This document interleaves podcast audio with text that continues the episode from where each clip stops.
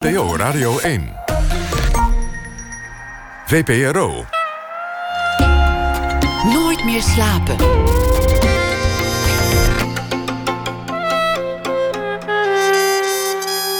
Met Pieter van der Wielen. Goedenacht en welkom bij Nooit meer slapen. Na één uur besteden we aandacht aan de speeches van Barack Obama. Want dat was een van de dingen die hem zal, uh, zo bijzonder maakte als president die velen zal bijblijven. Zijn speeches, maar wat maakte die speeches dan zo goed? Dat na ene Jeroen Olieslagers komt op bezoek. Hij schreef de roman Wil. Speelt zich af in Antwerpen tijdens de Tweede Wereldoorlog. En dat is ook zijn stad. Eerst Henk Schiefmacher. Hij tatoeëerde vele beroemdheden. Van Kurt Cobain tot Lady Gaga. Van Robbie Williams tot Lemmy van Motorhead. De Ramones, John Irving, de Red Hot Chili Peppers en Koningin Maxima. Oké, niet Koningin Maxima, maar verder wel heel veel beroemdheden. Trouwens, die dag die zal ook nog wel een keer komen dat leden van het Koningshuis ook gewoon een tattoo nemen. Want de tijd dat zoiets was voorbehouden aan gedetineerde hoeren en zeelui, die ligt al achter ons. Schiefmacher is een wereldwijd beroemd tattoo-kunstenaar. Geboren in Harderwijk in 1952. Ooit begonnen als fotograaf en vormgever. Dat hij ook fantastische foto's kan maken, blijkt uit een net verschenen fotoboek. Henk Schiefmacher Photographer is daarvan de titel. Foto's die hij maakte in alle hoeken van de wereld. Van Hells Angels tot Japanse bendes en andere passanten. En ook Hunter Thompson heeft hij vastgelegd terwijl hij uh, op de wc zat. Je ziet eigenlijk uh, niet veel van Hunter Thompson, maar het is hem wel degelijk. Uit die foto's spreekt ook Henks uh, voorliefde voor het ongepolijste. Er is ook nog een biografie over de man verschenen, Schiefmacher, het persoonlijk verhaal van een levende legende, opgetekend door Corrie Verkerk. Hartelijk welkom, Henk Schiefmacher. Het is allemaal wat, hè? Ja, een heel verhaal. Ja, ook allebei tegelijk. Was ook wel een beetje vreemd. En, uh, Twee boeken in één keer. Ja, ja. Maar dat, dat, ja, dat liep gewoon eigenlijk zo. Het, het fotoboek is uh, uh, iets waar Texas heel lang, mijn dochter heel lang mee bezig is geweest. En eigenlijk reed ik dat in mijn ijver in de wielen met, met, met, die, met, met die biografie die er in één keer aankwam. Maar het, het schijnt elkaar zelfs een beetje te versterken in, in, in wat er gebeurt, heb ik begrepen. Het een vertelt iets weer over de ander. Dus het, het, het, het, het, bijt elkaar niet in ieder geval in de, in de. Het is woord en beeld, dat vult elkaar Juist, aan. Ja. Ik kwam Douwe Bob tegen en, en Douwe had weer een tatoeage. Het Ja. zal eens niet. En, en hij liet hem zien en ik, er zat een kapitale spelfout Ja, ja, in. ja, ja. En ook nog op de dag, het is een tekst van Bob Dylan. En ook nog op de dag dat, dat, die, dat, dat die Nobelprijs uitkwam. En het is iets wat zo makkelijk kan inslu- insluipen. Ik, ik, een R vergeten ben ik geloof ik ergens. Hè? Het was eh, eh, Do not judge what you cannot understand. there you go. En het was understand. Ja, want dat komt, dan zit, je zit dat uit te schrijven. Wij zijn heel erg nog op zoek geweest naar het eerste woord van. eh, Zo schrijven we dat helemaal correct. Uitgeschreven het hele ding. En dan ben je eigenlijk een soort tekeningetje aan het maken eerder als dat je aan het schrijven bent. En je schrijft ook erg in woorden. Ik ben dyslectisch, dus ik ben. Ik heb, ik, ik heb, dat, dat hele gesprek is er zelfs vooraf geweest. En hij heeft het ook gelezen en ik heb het ook gelezen. We hebben het allebei niet gezien. Dus nu zit je dus met, in één keer met dat ding. Dan schrik je natuurlijk een bult. Je voelt je dan zelf de allergrootste lul die er maar is. Maar eh, het, het, het gebeurt. Dus nu hadden we afgesproken dat we daar een veetje in zouden gaan maken... met zo'n correctie-erretje erboven. In het rood. Ja, ja, ja. verbetering. Ja. Hij zat er niet enorm mee, want, want hij had, had ook eerder een tatoeage laten zetten, ook dit jaar in Zweden toen hij daar was voor het Songfestival. En toen had, stond er onder klein in de hoek 41. Het 41. Het was de afbeelding uit het boek en dat was het paginanummer. Die had de, de tatoeëerder gewoon meegenomen. Nou ja, zo ontstaat er wel langzaam een verhaal natuurlijk. Maar ik heb ook wel eens mokken met twee K's op iemand gezet. En mokken, Mokken. Ja.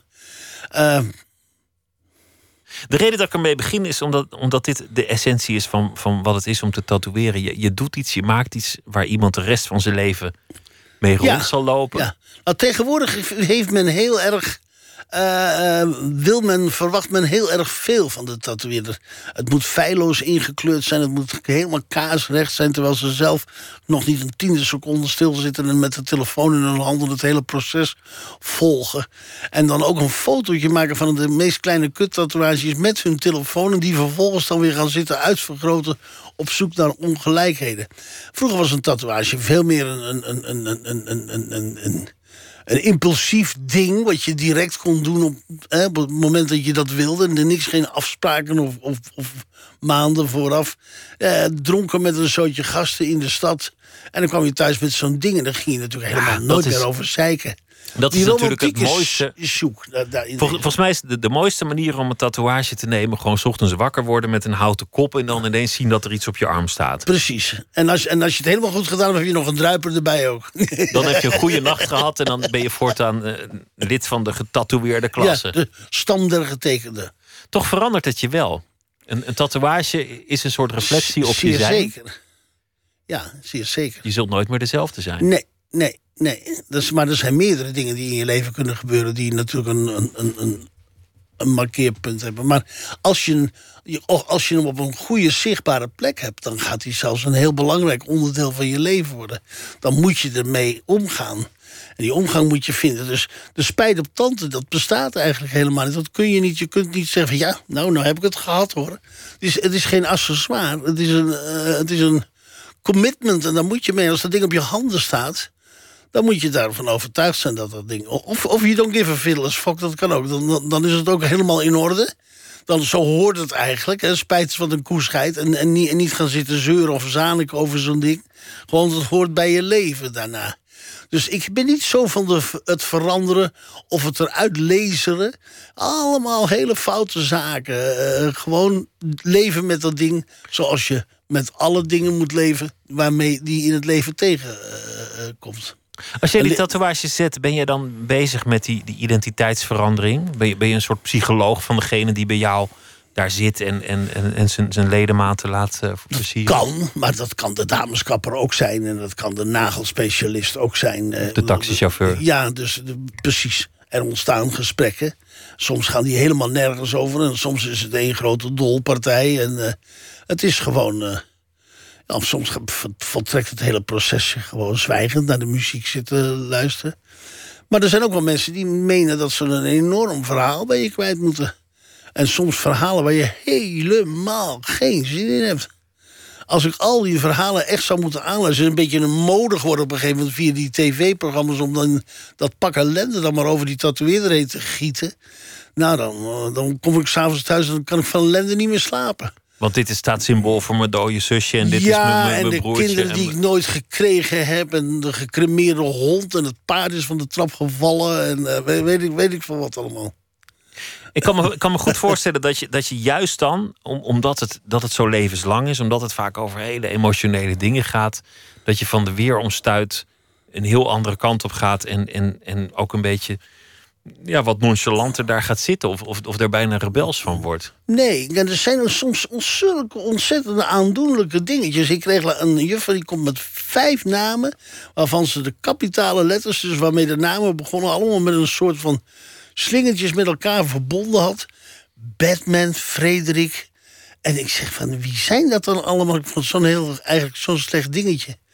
Nou, Batman was de hond, Frederik was de parkiet. Dus dat waren alle huisdieren. Dus de, de, kleine wereld van zo'n van juffrouw. Die eigenlijk helemaal verder niemand meer heeft. Alleen zich omringd heeft met twee parkieten, een poes en, een- en, een, en een klein hondje en, en, en zoiets. Ja, dat is eigenlijk te aandoenlijk voor woorden, eh, eh, zoiets. En dan van je uitkering de namen van die, van, van die ja, kinderen of van jouw wereld erop zetten. Toen jij begon, was, het, was de tatoeage nog, nog echt iets, iets, iets ruws en exotisch en niet voor Ja, iedereen. ja. Het, was niet dat je boekhouder er een had. Meestal. Nee, nee, en als hij die had, dan was er meestal wel iets mis met de boekhouder. met de boekhouder. Met de boekhouding in ieder geval. Wat, Ja. wat vind je ervan dat het zo veranderd is? En, en hoe kan het eigenlijk? Ja. Ja, dat is een beetje een gat natuurlijk wat je zelf gegraven hebt. Daar heb je zelf heel hard aan gewerkt. Je wilde zogenaamd een stuk erkenning voor een vrij obscure kunstvorm, een volkskunst. en dat, dat is je gelukt dan bij deze. Iets te goed gelukt. Ja, ik denk van wel. Er is een, maar we, we leven ook een beetje in die tijd waarin we gewoon mm, heel makkelijk met de identiteit van een ander eh, eh, leven. We kunnen zomaar zijn wie we willen. We zijn allemaal rockstars. Iedereen, is, iedereen is beroemd. Als je nog niet bent, dan begin je te vlokken of te jokken... of weet ik veel hoe het heet, te zwaffelen op die tv en, dan, eh, en op, op die internet... en dan, dan heb je maar zoveel followers. Dus er is een soort van algehele rockstar-periode waar we in zitten. Dus de kappers zijn getatoeëerd, de koks zijn getatoeëerd... de slagers zijn getatoeëerd. Ga zo maar door.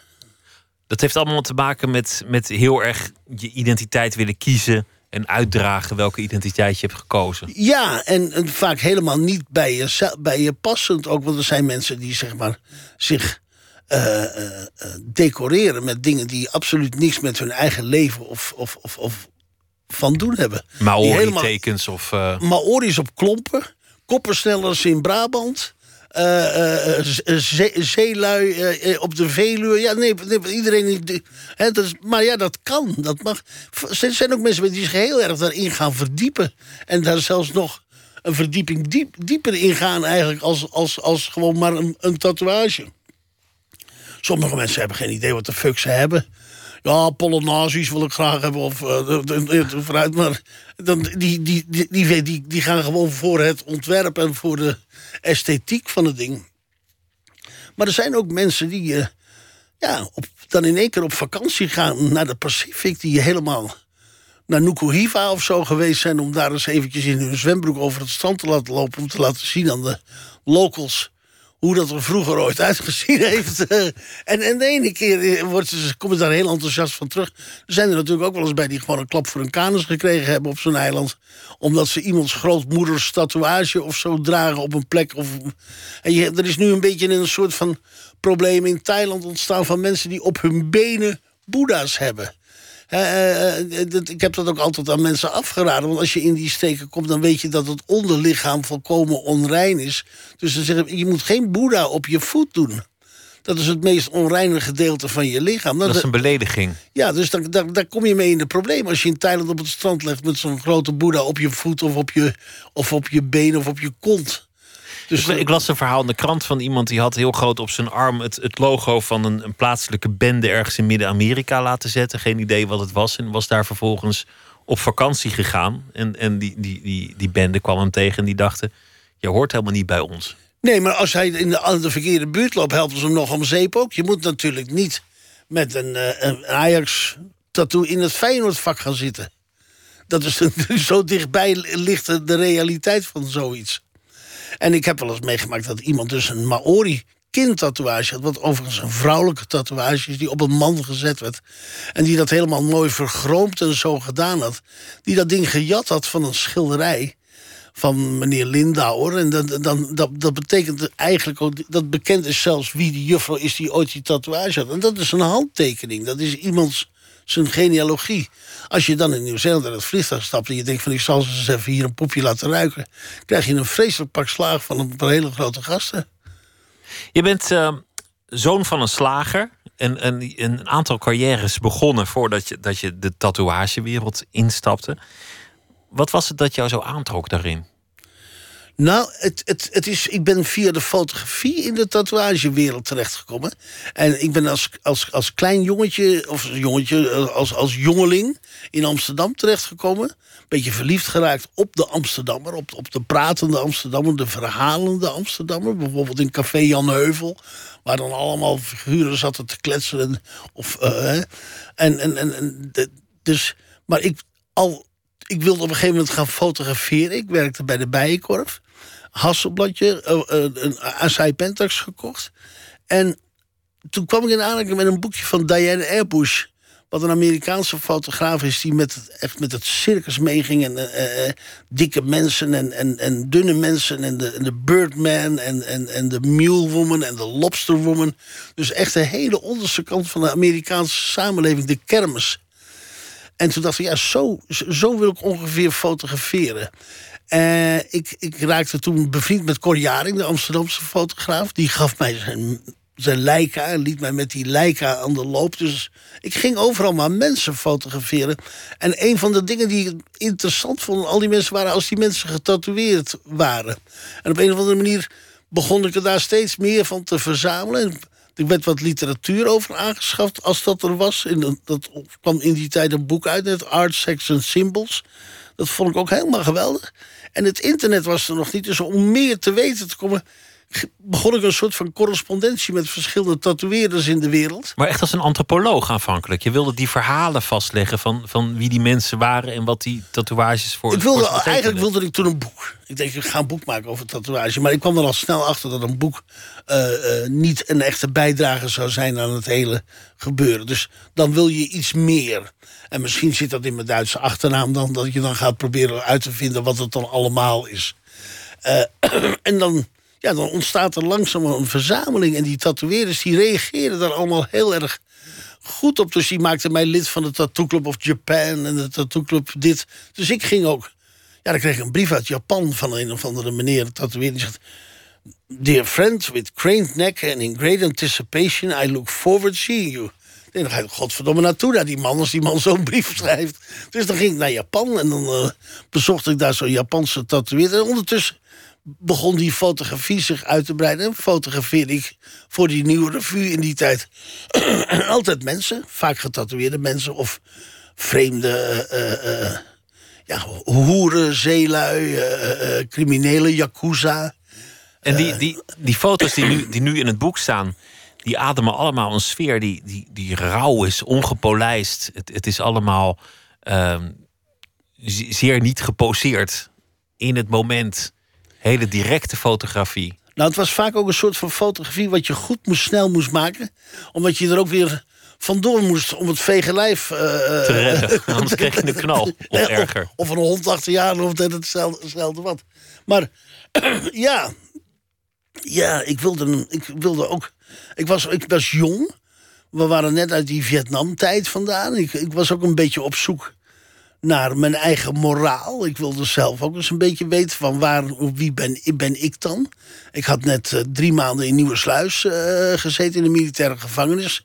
Daaruit gegooid met een S5 omdat ik uh, politiek niet stabiel genoeg was. Dus ik was wel heel erg zoekende naar wie de kleine Schiefmacher eigenlijk was. Een dwarse jongen met, met een zekere mate van aantrekking tot, tot wat je zou noemen de de, de andere kant van de samenleving. De ja, maar ook met een enorme reislust. Ik wilde wel heel graag altijd overal naartoe. En die vraag beantwoorden van de quest van de tatoeage. Van waar en waarom dan en wie.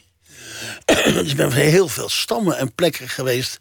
om te kijken van wat het nou eigenlijk is. En heb me daar ook laten tatoeëren. Dus eigenlijk ging dat allemaal proefondervindelijk. En, en, en dat een van de andere, mijn andere helden was eigenlijk Hunter S. Thompson... die al zijn dingen ook proefondervindelijk deed en zich ook... De, de journalist die altijd gewoon met, met, met veel drank, drugs en, en actie op pad ging. Dus toen ik op een goed moment ergens in Las Vegas zat... en er zeiden een paar van die rednecks die daar een conventie hadden georganiseerd... van, Are you familiar with Hunter S. Thompson? Ik zei, ja, zeker, ja. Well, we don't like him, but if you want to hang out with him, it's fine with us. En die hebben, die hebben toen een auto gegeven en die hebben me die man op laten halen. En ik ben twee dagen met die man aan het schieten en knallen geweest. Want hij hield ontzettend van, van allerlei dingen opblazen. En, uh, en dat vond ik ook wel leuk. Dus we stonden op een soort shooting range in de desert te schieten de hele dag. Met, eh, met, met alles wat je maar kan knallen. Achter zo'n Gatling gun met zo'n draaiding. Een bus in de lucht blazen. Dus dat, dat was wel dat waren wel een paar leuke dagen. Waar ook foto's van in het, uh, in, in het boek te vinden zijn, die, ja, die periode. Ja, ja, nou eigenlijk het hele boek-idee is ontstaan toen uh, Texas, die, uh, mijn dochter die het boek heeft samengesteld... die was al een hele vlotte, vlugge lezer. En die begon al die Amerikanen te lezen. Dus die had allerlei vragen over Kerouac en over al dat soort figuren. En die kwam op een gegeven moment met Hunter S. Thompson vandaan. Toen zei ik, nou, we hebben er nog een keer een foto van genomen dat hij zat te schijten. En die ligt daar, daar ergens in een doos. En die is toen in, door die dozen foto's heen gegaan.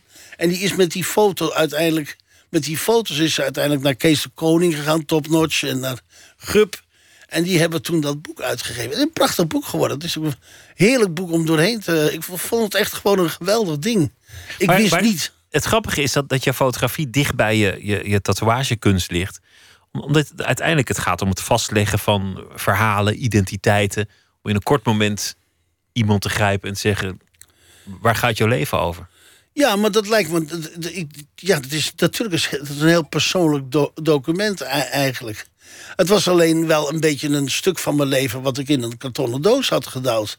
En dat is, en dat is het leuke eraan, dat je dat weer terugziet. Want het is eigenlijk van 75 tot 85.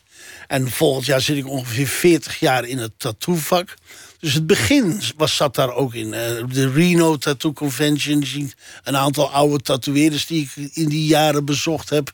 En nog met zonder handschoenen, met dikke zwarte nagels en grote machines. En eh, eh, allemaal dingen die niet meer kunnen. Maar ook heel veel eigenlijk vorm van tatoeage die je bijna niet meer ziet. De jailhouse tattoo die in Europa zag met, met de hand gestoken dingen op handen. Echt van die juvenile dingen. En dat heb ik altijd ontzettend. Gevangeniskunst is eigenlijk mijn grote eh, eh, eh, liefde. Dingen die, in, die daar in, de gevangenis gemaakt worden. Die, die nooit de bedoeling hebben gehad om, om kunst te zijn. Nooit dat, dat hogere opgezocht hebben. Altijd alleen maar een soort van, van verveling, convervuiling. En, en, en, en dan uiteindelijk Escapisme. je, ja, je liefje, je escapisme hoorde hem net ook alweer. Ja, ik hoorde hem net ook. oh, dat mag. ja, nee, precies op zoek naar een, een weg daaruit. Of juist een manier om binnen te blijven en niet idioot eh, eh, eh, te worden. Je hebt heel veel beroemdheden mogen tatoeëren in de loop der jaren. Met sommigen werd je ook heel bevriend. De Red Hot Chili Peppers bijvoorbeeld. Ben je mee op reis geweest naar Borneo met Anthony Kiedis. Ja, En ze hebben ook eh, in, een, in een wat armere jaren bij jou gelogeerd als ze in Amsterdam nou, waren. toen ze jong waren, waren ze natuurlijk nog. Het waren kinderen echt die tattoo shop binnenkwamen lopen. En die tachtige jaren. eh, eh, ja, die zit vol met die bands in die tijd. Nog hele jonge Amerikaanse kids. En die, die hadden toen, die stonden op een budget, geloof ik, van 100 dollar per dag. Moesten ze ook hun eigen hotel van betalen als ze on, on tour waren. Dus die sliepen dan bij mij thuis in een rijtje op de vloer. En dan ondertussen tatoeëerde ik ze. En dat was eigenlijk dat, was, ja, nou, dat werd meteen een soort goede vriendschap. Ik heb ook die hele muziek moest ik leren begrijpen. Die hele, die, in het begin, die Chili Pepper muziek, dat, die, die, dat was zo idioot soort muziek. Wat mij betreft. Die hele funk. Ik ben, nooit, ik ben echt een country en western man eigenlijk. En dat heb, dat, ik ben nu een beetje een soort van chili pepper grootvader. Ik mag er altijd netjes aan de zijkant van het podium. En dan verwonder, verwonder ik me over dat die tatoeages allemaal nog goed zijn. Beetje inspect. eh, ja, jongens, nou, het is je- allemaal niet gaan hangen. Ze hebben, ze hebben goed Nee, getraind. ja, dat, dat zit die hele vogel, die zit er nog goed op. op, En de ik weet rug, nog- van, op de rug van Anthony Kiedis. En ik weet dat ik hem toen gemaakt heb met het oogmerk van... ik ga iets op die jongen maken... wat je aan de andere kant van de zaal ook kan zien. Iets dat, dat van veraf mooi is Een nog. podiumtatoeage, ja. Laten we luisteren naar een, eh, een, een nummer van The Peppers uit 99. Toen ze al heel groot en succesvol waren. Scar Tissue.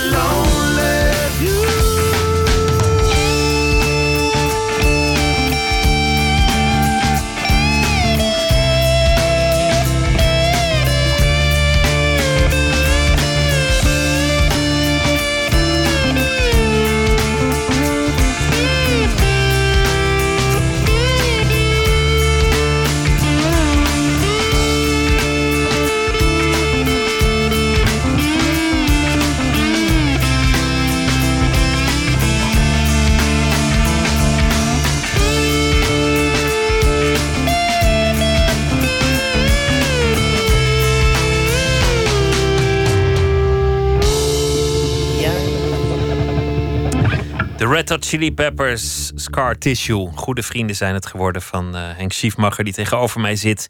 Die vele beroemdheden in zijn eh tattoo studio ontving door de jaren heen. Van Robbie Williams, Lady Gaga, de Ramones, Motorhead, Kurt Cobain en eh, ga zo maar door. Het waren niet allemaal van die memorabele momenten hoor. Er zaten ook wel hele rare momenten bij. Ik kan me herinneren dat Gaga scheel zag van de paddenstoelen en eh de hele scheidhuis ondergekotst heeft. En er halve garderobe bij me vergeten eh, he- heeft. Maar die zijn, die zijn, Dat zijn dure jurkjes volgens mij. Ja, dat was een, een, een Louis Vuitton eh, sjaal die, die, die, en nog een paar kleine dingen. Ja, nee, dat zijn dure dingen. Die krijgt ze volgens mij ook allemaal. Dus daar hoef ik me niet zo heel erg druk over te maken.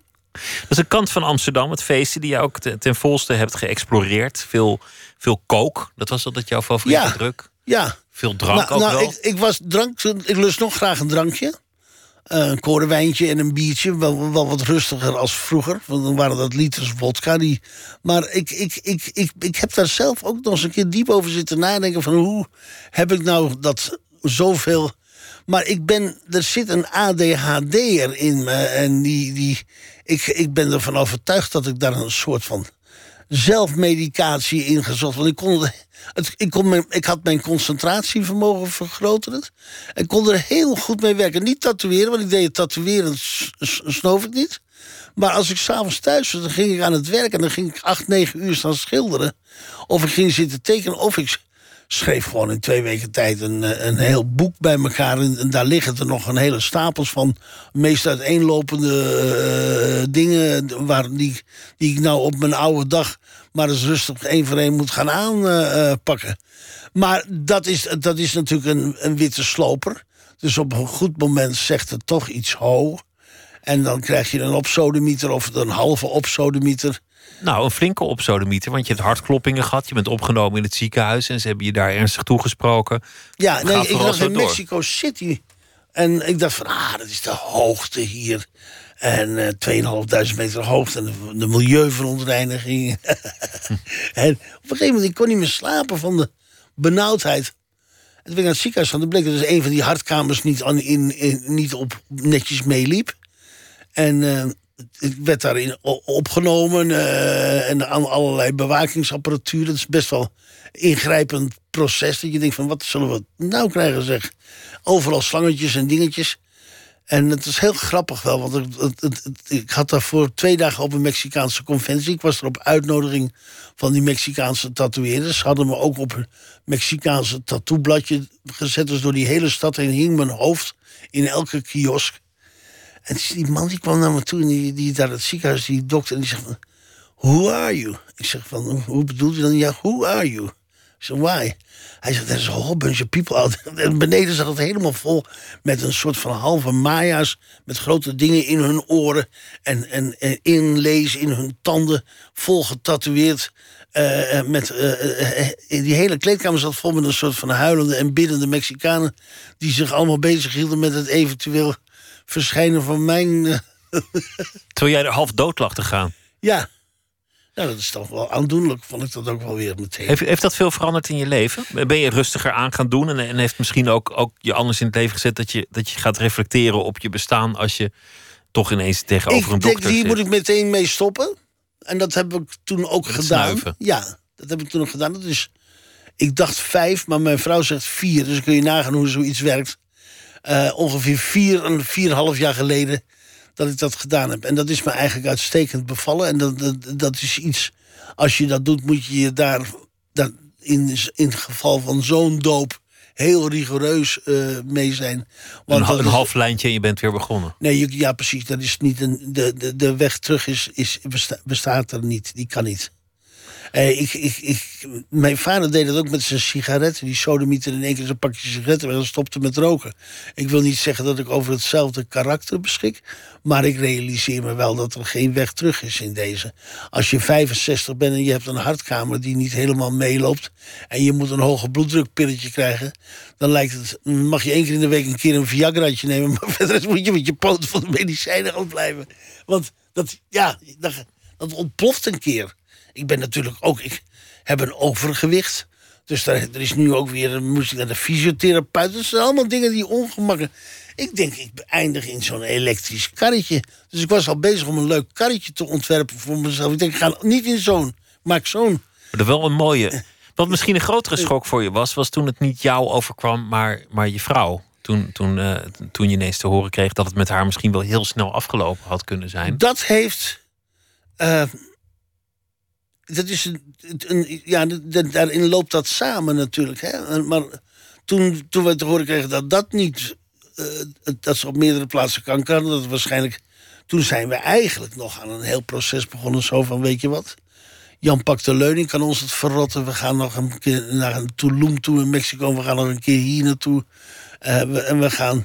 Maar dan ga je in, in een soort van acceptatie naar iets toe. wat je denkt van waarin je er ook vrij heilig van overtuigd bent dat je met z'n tweeën tegelijk eh, eh, eh, vertrekt. En je, zo loop je met elkaar eigenlijk dan door het leven. En met het idee dat je allebei tegelijk eruit zal stappen. Maar jullie waren aan het afronden. Ik was volkomen aan het afronden. Ja, ik ging daar volkomen in mee. Ik, op, ik werd op, op een gegeven moment ook een soort van depressief. En dus ik kreeg daar ook een antidepressiva voor, maar dat hielp me helemaal niet. Dat moet je. eh, Werd het nog erger van? ja, naar de televisie zitten kijken. Eh, dus eh, uit- uit- uiteindelijk ben ik daarvoor bij de psychiater beland. En die psychiater die zegt: Ja, maar meneer, u zit in de rouw. U bent bezig met een rouw. eh, Ze is er nog en je zit al te rouwen. ja. En dan is, gebeurt er iets heel wonderlijks, want dan heeft het een naam. Dan kun je er heel makkelijker mee, veel makkelijker mee omgaan. Toen ontstond er dus de situatie dat er in één keer een, via een heel bombardement van chemo. hebben ze toen die kanker vernield bij mijn vrouw. En toen ons, kwam er in één keer een, een, een totaal nieuw medicijn op de markt om die hepatitis C eh, te bevechten. Dat was toen nog experimenteel. Dat kostte anderhalve ton.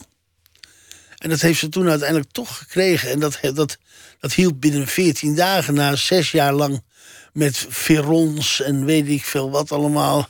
Een moeilijk, moeilijk en lang proces. En dan, dan kom je in aanmerking voor een, voor een levertransplantatie. Dus dan heeft ze een levertransplantatie gekregen. En dan is het hele leven in één keer weer terug. Dat is een soort medisch wonder.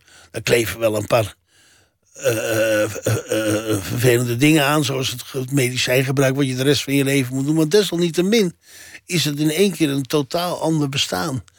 En eh, Een soort wederopstanding. Want jij was zo aan het rouwen en, en, en zij. ja, en dan moet je, en dan, dan, zo zag ik dat ook. En dan moet je dus ook in één keer. Dus ik nou, gaan we ook de rotsen maar eens opruimen. Want shit, nu moeten we, moeten we verder. Unexpected. En dan, dan, dus daar kwam weer dat faillissement uit voort. En weet ik veel wat allemaal. Dus, maar nu ben ik klaar om richting 65 te gaan. Ja, dat eh, faillissement dat gebeurde ook nog onderweg. Laten, we- laten we die dan nou, ook maar dat meenemen. heeft, dat heeft ook met die hele situatie te maken. Met als je met, met in een soort van. eh, eh, eh, als de dood zo eh, eh, dicht op je hielen zit. Dan ben je niet bezig met je boekhouding en met je. eh, Met contracten en afspraken. en, En, en, en- en, je- en in de gaten houden hoe dingen in elkaar zitten. En als er dan eens één over je heen fietst, dan, eh, eh, gaat het, dan trek je je dan ook eigenlijk weinig van aan. Dus het is. Het, het, het, het, het feit dat er dat nieuwe leven er, er was, heeft, er, heeft ervan gemaakt dat er een soort van opnieuw een enorme lust voor life is. waarin allerlei dingen weer aan het gebeuren zijn en op een rijtje. Dat ik wil. Ik ben nu bezig om te kijken dat ik nog, ook nog een paar kilootjes van mijn, eh, eh, eh, van mijn gewicht wat ik meedraag. Maar, maar zeg, je, zeg je daarmee eigenlijk dat, dat het faillissement, want dan, dan, dan wordt, wordt je bedrijf op de schop genomen en dan word je bijgeschreven in, een- in een soort register van failliete bedrijven. Het is allemaal ontzettend vervelend. Een gezond man zou er, zou er zo 30 Nou, het, jaar ouder het van hoeft worden. op zich niet zo vervelend te zijn. Er zijn grote jongens die aan, aan de lopende band met allerlei bedrijven van zich, eh, zich ontdoen van bedrijven op, op, op, op, deze manier. Maar als je een privébedrijf, als je een kleine jongen bent, dan hakt dat er wel in. Maar zeg je eigenlijk dat, dat, er, dat er zoveel andere dingen waren geweest, je eigen gezondheid, de bijna dood van, van je vrouw, dat dit je eigenlijk in die zin niet zoveel kon schelen? Dat je dacht, nou Nee. ja, Nee. waar hebben we het eigenlijk over? Het deerde me totaal niet. Dat deerde me totaal niet. De, de, de ontsporing ervan, die heb ik totaal niet in de gaten gehouden. Dat op een gegeven moment die ontsporing er is. Ik ben dat zelf gaan aanmelden. Lu- luister, ik ben nu ergens aanbeland. Dit is waar we staan. Wat, wat, wat moeten we gaan doen? Nou, er is er overleg geweest om bepaalde dingen te doen. Er is een curator bij van pas geweest. Die heeft uiteindelijk een conclusie eh, eh, gemaakt.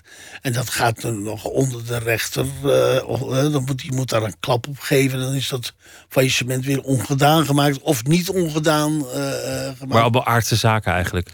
Ja.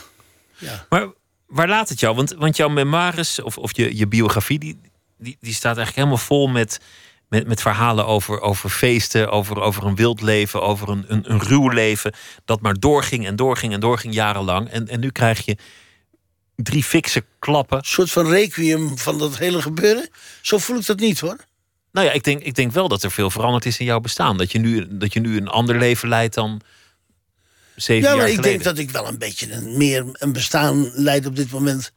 Als wat bij die leeftijd hoort. Dat wil niet zeggen dat ik eh, eh, eh, in de tuin ga zitten. eh klaver, uh, of zoiets. Van trui breien. Nee, nee. maar eh, ik heb nog genoeg wat ik wil doen eigenlijk. Er zit nog genoeg ambitie in me wat ik graag zou willen doen. Er liggen nog laden vol met niet afgewerkt spul. Er is nog een ander boek in de maak eh, bij Taschen in eh, Los Angeles. Met de hele verzameling erin. Dus ik ben voorlopig nog wel even bezig. Ik wil ook groot mijn, mijn, verjaardag groot, groot gaan vieren. Ik heb een afspraak gemaakt om in, in, in het seizoen 17, 18 een soort van theatertour te gaan maken met een soort spoken word. En dat gaat allemaal kleine theater. Er zijn er al 45 of 50 van geboekt. Maar je, je hebt een heel leven als het ware verzameld. Me- mensen ontmoet, eh, verhalen verzameld, Ja, ja. eh, foto's gemaakt, eh, tatoeages bestudeerd. Dus een enorme collectie die als het ware in kartonnen dozen ligt. Soms letterlijk, Ja. soms figuurlijk. Nee, nee, eh, eh, de juiste omschrijving. Ligt allemaal in kartonnen dozen. Is er dan nu bij jou ook een besef gekomen van nu moet ik dit, dit gaan documenteren of dit, dit naar nou, de ik wereld heb, gaan zit wel brengen? enorm met het. Met de- op een gegeven moment is dat bezit wordt een last. En zeker op het moment dat, je dus in, dat, die, dat, dat het bezit ervan in gevaar komt. doordat er een- dingen in beslag genomen worden, enzovoort, enzovoort. Ik heb een bepaalde verantwoording, vind ik zelf. eh, ten opzichte van dat erfgoed. eh, eh, naar de, naar de tattoo-wereld. Eh, de museale wereld, die, die, die, die zal me wat dat betreft enigszins aan mijn reet roesten. Want zo interessant vind ik al die musea's niet. Op een enkel eh, eh, ding na. Ik heb een, een tijdje geleden een tentoonstelling gemaakt met de Kai Branly in, in Parijs. En dat vind ik dan weer wel een interessante partij. Ehm, en die hebben ook nog wel wat interesse in. maar het is niet. Kijk, die verzameling is, is een verzameling schiefmacher. Die gaat eigenlijk volledig over mij. En als ik er niet meer zou zijn, dan zou je mijn hele huid daar ook nog bij moeten leggen. Want dat, dat andere stuk van de verzameling zit op mijn lichaam. En, of op mijn vrouws eh, eh, lichaam. Dus ja, dat moet. Ik, ik, ik, ik heb daar een entrepreneur voor nodig. Iemand die zegt van hier doe ik mee, dit vind ik een goed idee. Ik kan dat niet meer zomaar doen. En anders zal ik er ergens afscheid van moeten gaan nemen. Dan zal ik het moeten gaan verkopen. Of, eh, eh, want Maar erfgoed is, is in tatoeagekring natuurlijk een, een moeilijk begrip. Want jouw kunst zit op iemands huid die uiteindelijk een, een crematorium ingaat of een, of een begraafplaats. Nee, nee, er zijn wel wat afspraken. Er zijn wel wat dingen die eruit en af kunnen. Het is alleen even de wetgever moet daar eens even goed over nadenken. Maar er zijn mogelijkheden dat je in een codiciel iets achterlaat. En eh, dat je zegt van oké, dat stukje wil ik Alleen moet ja, dat. Kijk, Maar, maar meestal werk je niet voor de eeuwigheid. nee, maar niks is natuurlijk voor de eeuwigheid, hè? Dat is misschien ook de schoonheid ervan. Ja, dat, precies. Maar ik bedoel, wa- wat is dan eeuwigheid? Ik kan mijn eerste boekje dat ik dat maakte en ik denk, godverdomme, ik heb een boek op de plank staan. Nou, dan denk je, oh, we hebben 350 jaar boekdrukkunst of zo. of zo is dus die eeuwigheid, dat blijft altijd een. eh, een musea's, als je het, mu- het, het museumwezen is eigenlijk niet veel ouder dan 150, 200 jaar. En daarvoor eh, waren het allemaal rariteitenkabinetten en eh, Reizende tentoonstellingen. ja, kermis. Jouw vader was, was slager. Ja, Die, die maakte, nou ja, wat een, wat een slager doet, vleeswaren. Maar, maar daarnaast was het, was het ook een. deed hij eigenlijk al een beetje wat jij deed. Dat, dat verzamelen, dat mijn documenteren. vader die heeft een uitgebreid... Die heeft dat wel, want er zat wel een boekhouder in mijn vader. Mijn vader was ook een marinier. Dus die stond rechtop en die kamde zijn haren. Dus Dat was een heel speciale man eigenlijk. Die heel erg gedegen van alles heeft bijgehouden. En die heeft ons ook van alles nagelaten op dat gebied. Ik kan me herinneren dat ik een dik boek van hem kreeg... van mobilisatie tot capitulatie... waarin de hele oorlog vanuit een 16, 17, 18, 19 jaar, 20-jarige jongen is beschreven. En bijgehouden wat er allemaal gebeurd is in de buurt. En uiteindelijk het verlies van zijn broertje in Putten. Hij is een van zijn, zijn broertjes eh, eh, kwijtgeraakt. Bij de, bij de, de wraakactie van, van de nazi's. Ja, ja. Het is altijd een soort enorm drama geweest wat in die familie hing. Waar eigenlijk niet zo ontzettend makkelijk of veel over gepraat werd. Uh, oma Gerard, die daar verdwenen is. Naar zijn meisje toe op zondagmiddag en daar uh, eigenlijk in een razzia meteen is gelopen. En naar Ladenmoend uh, is gebracht. En ik geloof dat die jongens iets van vijf of zes weken geleefd hebben. Toen waren ze er al niet meer. En ergens daar in Ladenmoend, ik, ik, zou er, ik wil er eigenlijk nog een keer naartoe is een archief waar je dus de persoonlijke bezittingen van zo iemand nog kan zien. Dus daar legt die jongen zijn portemonneetje met misschien nog een briefje of een dingetje. Mijn oma dorst daar nooit aan, die was daar zo van ondaan. Mijn oma, dat was het grote, grote verdriet van mijn oma. En mijn opa, ja, die was daar. Die loste dat op zijn eigen manier op door eens in het, per jaar. Tijdens het zomerseizoen weer eens een Duitse toerist achterna te zitten met het hakmes in, in, de straat. Die werd dan boos omdat ze iets aan hem vroegen in het Duits. En, uh, en mijn vader, ja, die, die, die, die, die, die werd na die oorlog is hij als marinier naar Indonesië gegaan. Die, dus daar had je ook een beetje de reislust vandaan. Want die had een fotoboek, daar stond hij op de Empire State Building. Want hij was een van die eerste ploeg die in Amerika tot marinier gemaakt zijn. In Camp Lejeune zijn die, die jongens opgeleid. En die zijn toen uh, meteen naar Surabaya uh, gevlogen. Die dachten, we gaan Indonesië bevrijden.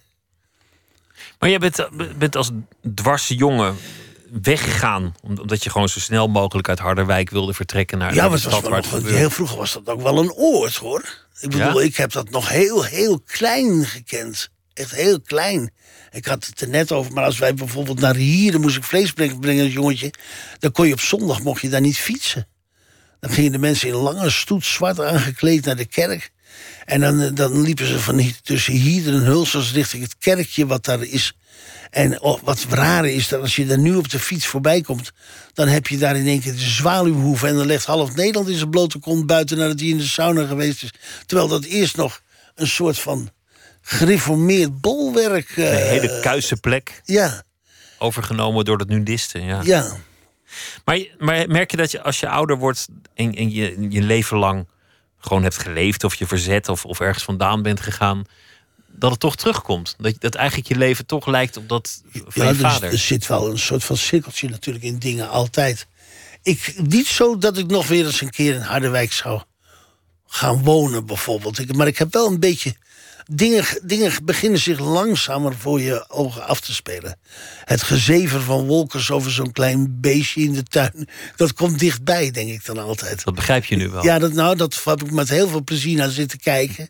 Kijk eens wat mooi, zo'n beestje. Spuugbeestje. ja, ja, maar dat, dat, dat, ik, ik, begrijp nu wel waarom dat tempo in één keer daar naartoe uh, uh, gaat. Je gaat je in één keer toch zitten verwonderen over uh, dingen. Ik was net voor de derde keer bij de Grand Canyon. en dan rij je of, en die stukken daartussendoor. Ja, dat is fantastisch. Dat is fantastisch. Jouw, jouw kinderen zijn, zijn elk op hun eigen manier toch in jouw voetsporen terechtgekomen. Morrison is, is tatoeëerder. Ik weet echt nooit wat je moet zeggen. Tatoeateur, Ja. ta- tatoeëerder. Tatoeëerster. Tatoeëerster. Ja. Maar die, die, die heeft het al heel jong opgepakt. Want, want die was al als klein kind gefascineerd door die pen. Nou, wij, wat ik heel veel gedaan heb, is met ze getekend. Eh, al heel, heel erg jong. Dat ik heb er al, eh, toen ze geloof ik twee was, heeft ze een keer een tentoonstelling met me gedaan. Eh, dat zij haar schilderijtjes daar ook hingen. Dat waren eigenlijk allemaal nog streepjes. En ik, ik heb haar leren tekenen via Betty Boep. En die noemden ze toen Boepie Bet. En dus alle oogjes en oogopslagen en mondjes en pin-upjes... heeft ze allemaal van, van Betty Boep uiteindelijk eh, eh, geleerd. Wat je ook wel terugziet in de, in de tattoos die ze zelf ontwerpt. Ja, ja. Ze heeft ook een soort van gangsterfiguurtjes allemaal gemaakt. De Animal Thugs. Dat is echt fantastisch. Ze zit nu in Los Angeles. Het, zit niet helemaal even makkelijk. Allemaal in de vel heeft. Dat vindt het ook wel weer wat moeilijk om eh, onder zo'n lawaaiige vader eh, te werken. eh, denk. Texas is daarin tegen wat, wat, wat, wat, wat rauwer. Die, die, die, die, die, stapt ook gewoon met een knaak in de zak in een vliegtuig en verdwijnt naar Hawaii. En, en, en blijft daar twee maanden zitten ergens in een huis om te fotograferen met een oude hasselblad. En dat is echt een beetje de zwerver. En die, die, die, die, die, eh, dat is Jan zonder vrees. En, Die, eh, die heeft de andere kant, het fotograferen, het vastleggen. ja, ja, en dat had ze ook al heel klein, vond ik dat. Want dan gaf ik ze zo'n kartonnen doosje. En dan ging ze weg en dan kwam ze terug en liet dat kartonnen doosje ontwikkelen. En dan had ze de hele Berlage brug gefotografeerd. Allemaal in prachtige lijnen en lichtjes, hallootjes om de lantaarnpaal heen. Niets, geen mensen erin. Een beetje, een beetje filmische foto's. En dat doet ze nog steeds. Hele goede fotograaf eigenlijk. En het mooie is, dat alles heeft natuurlijk op een gegeven moment een functie. Dus mijn tweede vrouw, Patricia Steur dat die is een beetje de fotomecenas van Texas geworden. Dus die helpt Texas ook een beetje mee. Daar ben ik heel veel aan verschuldigd ten aanzien van dit boek. Want die hebben samen de hele scan, scanning en dingen gedaan. Dus ehm, soms zijn ze toch nog ergens goed voor die ex-vrouwen. Ja, je bent ook best lang samen geweest, dus Ja, het, zal, ja, het zal toch ja, wel iets hebben, ja. Hebben betekend allemaal. Maar het is mooi dat je, dat je, dat je in zo'n lijn staat. Dat, dat wat je vader deed bij jou terugkomt. En op de een of andere manier, hoe rebels je ook De was. appel, toch? En, en dat, dat jij ook weer een, een slinger hebt gegeven aan, aan de levens van jouw kinderen. Ja, ik hoop dat ik dat een beetje goed gedaan heb. Ik heb ze zo min mogelijk altijd verboden. Ik, heb, ik moet helaas wel toegeven dat ik ook daar ook best nog wel eens een probleem. Want in de tijd dat Texas op school zat, had ze een half punt te weinig op de economie. En anders zou ze niet slagen. En eh, er was net een recessie, dus ik zei, zeg maar tegen die leraar dat hij die hele economie in zijn reet kan steken. Want dat stelt helemaal niks. Je hoeft van mij geen economie te leren. Dat heeft een diploma gekost. Dus dus die rebel. Die heb ik er ook in, een beetje in doorgegeven. Dus niet altijd even slim misschien in de niet maatschappij. handig. ja. dus dat, maar ze is pinter en slim genoeg om daar. ehm, ja, die, die is, dat is een. eh, maar ze, ze, doen ook dingen met jou. Ik bedoel, ik heb, ik heb me verbaasd op een sodemieter gekregen. Bijvoorbeeld van die kinderen in die Sinterklaas-discussie. Dat je daar wel eens een soort. Ja, maar dat is toch een stukje dit of een stukje dat. Ben je besodemieter vader? Dat kun je niet maken. En, eh, dus er zijn ook al wel leuke dingen. Ik heb al goede gesprekken met die meiden. Je zei over tatoeages, spijt, dat, dat, dat moet je niet hebben. Mensen die het laten weglezen, ja, dat, dat is niet hoe, een, hoe je... Nou ja, dan ben je een beetje een, een, een kunstenaar met een papiershredder naast zich. Dus, eh, dat Maar ook voor degene die het ondergaat, het is wakker worden met, met een houten kop en een, en Ja. een, en een, eh, en een druiper en een nieuwe tatoeage. En dan even kijken, wat heb ik nou weer laten zetten vannacht? Dat is, dat is ook een, een levenshouding. Ten volste leven, misschien ook onmatig leven. Ik Nou, denk dat ik- jij wel onmatig hebt geleefd. Jawel, ik denk dat als ik spijt van dingen zou moeten hebben... dat ik helemaal knettergek word... dat ik met een jutezak over mijn hoofd in Amsterdam loop te sjouwen. Mea culpa, mea maxima culpa. Dat, dat, dat, dat werkt niet. Dus op sommige momenten kun je niet, niet spijt. En dan moet je ook de hele tijd maar omkijken. En spijt is een beetje op moraal gebaseerd. Hè? Spijt is wat wij van elkaar eisen. Ik, eh, jij bent zo. eh, hè? Sinterklaas wordt daar heel beroefd, bedroefd van. Dus dat is, een, eh, dat is een verschrikking natuurlijk. Daarmee, daarmee doe je iemand iets aan. En sommige mensen kunnen nooit ontkomen aan dat gegeven. Maar spijt is ook een bevestiging van de orde. Spijt is, ik heb slecht gedaan, maar daarmee wilde ik de orde niet uitdagen. Want kijk, ik heb spijt. Ik zal je vertellen, het is een heel ernstig voorbeeld in deze. Ik heb ooit getatoeëerd Nico B. Die, de, de moordenaar van die Kerwin De- Detemeijer of zo is. Die, die skinhead-moord die er toen in Amsterdam geweest is. 1983 was dat. Juist. Kerwin die Duinmeijer. jongen was natuurlijk, hij is, hij is er niet meer. Maar er, die, het heeft hem zijn leven lang eigenlijk ontbroken aan, aan het gegeven dat er op een of andere manier enige ingang in de maatschappij nog voor hem was. Hij had maar twee opties. Of hij kon voorop gaan lopen in een betoging tegen zichzelf en daarin de spijt.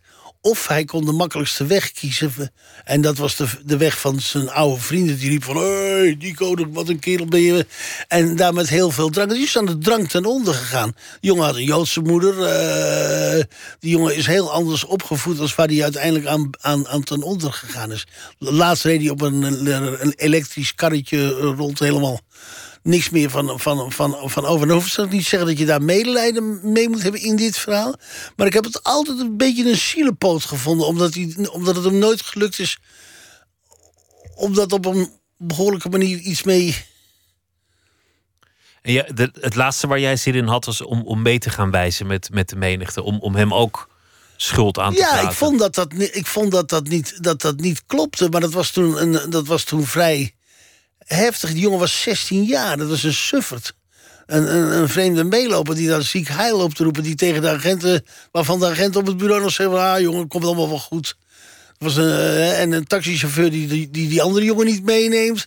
Dus dan in één keer wordt een, een, een, een, een, een, een, een uit de hand gelopen ruzie in een, in een shawarmazaak wordt een, wordt een volle moord. Met een beeld in het, in, in het Vondelpark.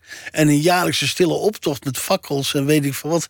Voor een suffert die, die eigenlijk gewoon ontspoord is. Een, een, sneu figuur. Ja. Mensen tatoeëren vaak wat, wat, wat ze vinden dat hun identiteit moet zijn. En daar zit vaak ook een opvatting over wat, wat een goed leven is. Vaak gaat het over, over dingen die symbool staan voor iets, voor een deugd, voor een, voor een waarde, Ja, dat heb je dan voor een religie. Op dit moment heb je dan allemaal yoga-mensen die willen zo'n oemaloem hebben. hè? Zo'n ontstijging van je geest. Zo'n zo'n uit een krulletje vandaan omhoog gedraaid. knalt die dan in één keer. Je, een mediterend figuurtje is dat eh, eh, eh, eigenlijk. Ja, dat zijn al de righteous.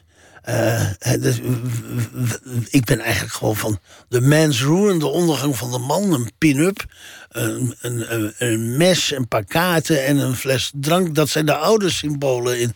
Het is helemaal erg volgezet met symbolen en dat moet iemand heel leesbaar maken. En wat er op dit moment veel gebeurt is dat men een soort van chaos opzoekt van, van, van tatoeages, waardoor juist die, een soort vercommunicatie plaatsvindt in plaats van communicatie. Maar dat geldt misschien voor jezelf ook. Want, want als ik zou willen weten. Nee, voor wat- mij geldt niks. Hè. Ik heb... Nou ja, je, je je hebt aardig wat tatoeages. Ja, maar voor mij, ik, kijk, op een gegeven moment had ik er twee. En toen ben ik steeds verder gegaan, ook met, met mijn verzamelen ook. Dus het werd steeds, die, verzamelingen eh, breiden zich uit op het lichaam ook. Dus hier heb je een hand in Samoa, die is tegen de reuma. Op dat moment waren er ongeveer vijf mensen die zo'n hand hadden. Dus dat was, werd een onderdeel van die verzameling. Ik ging naar allerlei plekjes waar ik dan weer een tatoeage liet maken... die bij die verzameling horen. Die Enigma, een beroemde circusman die dat gedaan heeft. Het zijn allemaal mijn dochter. eh, het, ze horen India een straat tatoeëren, een hele slechte. Het is eigenlijk je hele levensverhaal. Het is je, je logboek. Ja, het is een beetje de kerststok van een. eh, het was ook de bedoeling. Toen ik dacht van shit, als ik nou. wat is wel leuk als je getatoeëerd bent. En je bent later grootvader. Dan kan je dus op zo'n bankje een beetje sterke verhalen aan die kinderen vertellen. Dus, dat was het allerlaatste stuk van het traject wat ik voor me had ge- eh, gezien. Ik ben nog geen grootvader, Kan nog. maar dat kan alsnog, ja.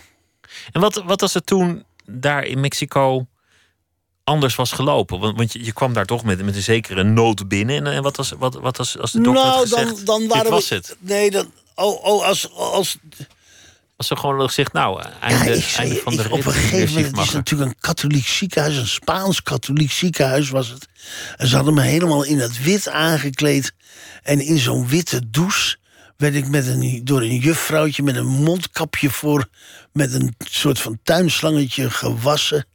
En... ik zeg tegen mijn vrouw, ik zeg, je moet morgen maar komen. Als, als ik nog een keer gewassen moet worden, moet je me alsjeblieft wassen. Want de tranen biggelden me langs mijn wangen in die douche daaronder. De- Ik vond het zo niet, niet, niet hoe, hoe ik was. Dat ik werd er helemaal benauwd, benauwd, nog benauwder van als dat ik het al had. En ik was eigenlijk zo blij dat ik er weer uit mocht. Dat ik, eh, ja, misschien dat toen ergens het licht Nou ja, je, je, je zit vol levenslust. Je, Ja, je, moet- hebt meer levenshonger dan... Ja, maar je moet, het ook, je moet verder en je moet ook nog, je moet, je moet nog dit en je hebt twee kinderen en je moet zus en je moet zo. Dus doe nou je best lul en bak er iets van. En ik denk dat ik dat wel daar ergens tegen mezelf gezegd heb, ja. En dat is wat je nu aan het doen bent. Ik denk van wel. In, in een soort van geleende tijd, zoals ze dat noemen, m- misschien wel. Want ik had voor hetzelfde geld was het ook al over eh, eh, eh, geweest. En misschien dat ik ook een paar keer in mijn leven echt wel met het, door het oog van de naald ben eh, eh, eh, gekropen ten aanzien van dat. Ik, vind- ik vind het soms nog, nog mooier dan een, een mooie tatoeage, een lelijke tatoeage. Zo een waarvan je denkt, volkomen met je eens. dat je denkt, hoe heb je dat nou, hoe, hoe krijg je het voor elkaar? ik ben En, het volkomen met je eens. en in jouw boek staat er een van iemand, nou ik weet niet, ik weet niet door wie die die heeft laten zetten, maar dat is een, een wc ja, en een hand die uit de wc komt aan de doortrekker trekt. Ook, ook lekker slecht getekend. ja, farewell cruel world. Farewell cruel world. Ja, ja. En er zit ook een adelaar in die iemand met roodring inkt in de gevangenis gemaakt heeft, die ook zo lelijk is. En die dingen zie je niet zoveel meer. Dingen zijn allemaal weer zo netjes. Men, men komt portretten halen van de kleinkinderen en van de. En die, die zijn heel realistisch allemaal. De hond staat erop. Allemaal heel realistisch. Dat zag je vroeger helemaal niet. Helemaal niet. Dat gepolijste. Dat- Ja. Het moet, het nou, moet je kon dan wel eens een portret. Dat was dan. eh, ik heb dan in de verzameling zitten wel wat van. Dan had je King George V of zo. Is er, dan was dan een soort van portret van gemaakt. Zo'n zo'n man met zo'n baardje. Dat lukt. Die kon je dan wel vertalen naar een, een lijntekening. Maar. eh, ja, of, of, of, of, of, of een Christuskop. Zijn ook altijd bijna de, de Ecce Homo. eh, Ja, het moet een beetje lelijk. En, en Douwe Bob moet hem ook gewoon niet laten verbeteren. Die moet gewoon die, die spelfout ook lekker laten zitten. Henk Schiefmacher, dank je wel. Heel veel Ja. succes met alles. En graag gedaan. De biografie is uit en het fotoboek is ook eh, verschenen. Dank dat je te gast wilde zijn. Ik heb het erg leuk gevonden. Ik ook. Op Radio 1. Het nieuws van alle kanten. 1 uur en ook Thijssen met het NOS-journaal. De politie heeft een 37-jarige man uit Kudelstaart aangehouden... voor het maken en publiceren van het filmpje... waarin Sylvana Simons wordt bedreigd. Hij heeft zichzelf gemeld op het politiebureau. In het filmpje zijn lichamen van opgehangen zwarte Amerikanen te zien... met daarbij het hoofd van Simons. De aangehouden man heeft eerder racistische en islamkritische video's online gezet. Simons zei zelf in het tv-programma Pauw... dat de bedreigingen ingrijpend zijn voor haar en haar gezin... en dat ze aan privacy en bewegingsvrijheid heeft ingeleverd. Op sociale media is een actie gestart om Kamerlid Liesbeth van Tongeren... alsnog op de GroenLinks-kandidatenlijst voor de Tweede Kamer te krijgen. Vanaf 1 december kunnen leden via een online referendum... hun voorkeur uitspreken over de concept-kandidatenlijst. Vrijdag werd bekend dat Van Tongeren daar niet op staat. Met de hashtag ProLiesbeth worden de leden nu opgeroepen... om Van Tongeren alsnog hoog op die lijst te plaatsen. Op 15 december wordt de uitslag van het online referendum bekendgemaakt. Reizigers tussen Den Haag en Utrecht en tussen Schiphol en Nijmegen moeten rekening houden met een langere reistijd. In plaats van ieder kwartier vertrekt op deze lijnen ieder half uur een trein, zegt de NS. Reizigers zijn daardoor mogelijk een kwartier langer onderweg en moeten bovendien soms een extra overstap maken. De problemen worden veroorzaakt door het herfstweer. Door gladheid en tot moes gereden herfstblaadjes hebben de wielen van de treinen minder grip op de rails. De Amerikaanse Dow Jones-index is voor het eerst gesloten boven de 19.000 punten. De hoge stand komt vooral door de winsten die werden geboekt bij winkelketens voor laaggeprijsde goederen.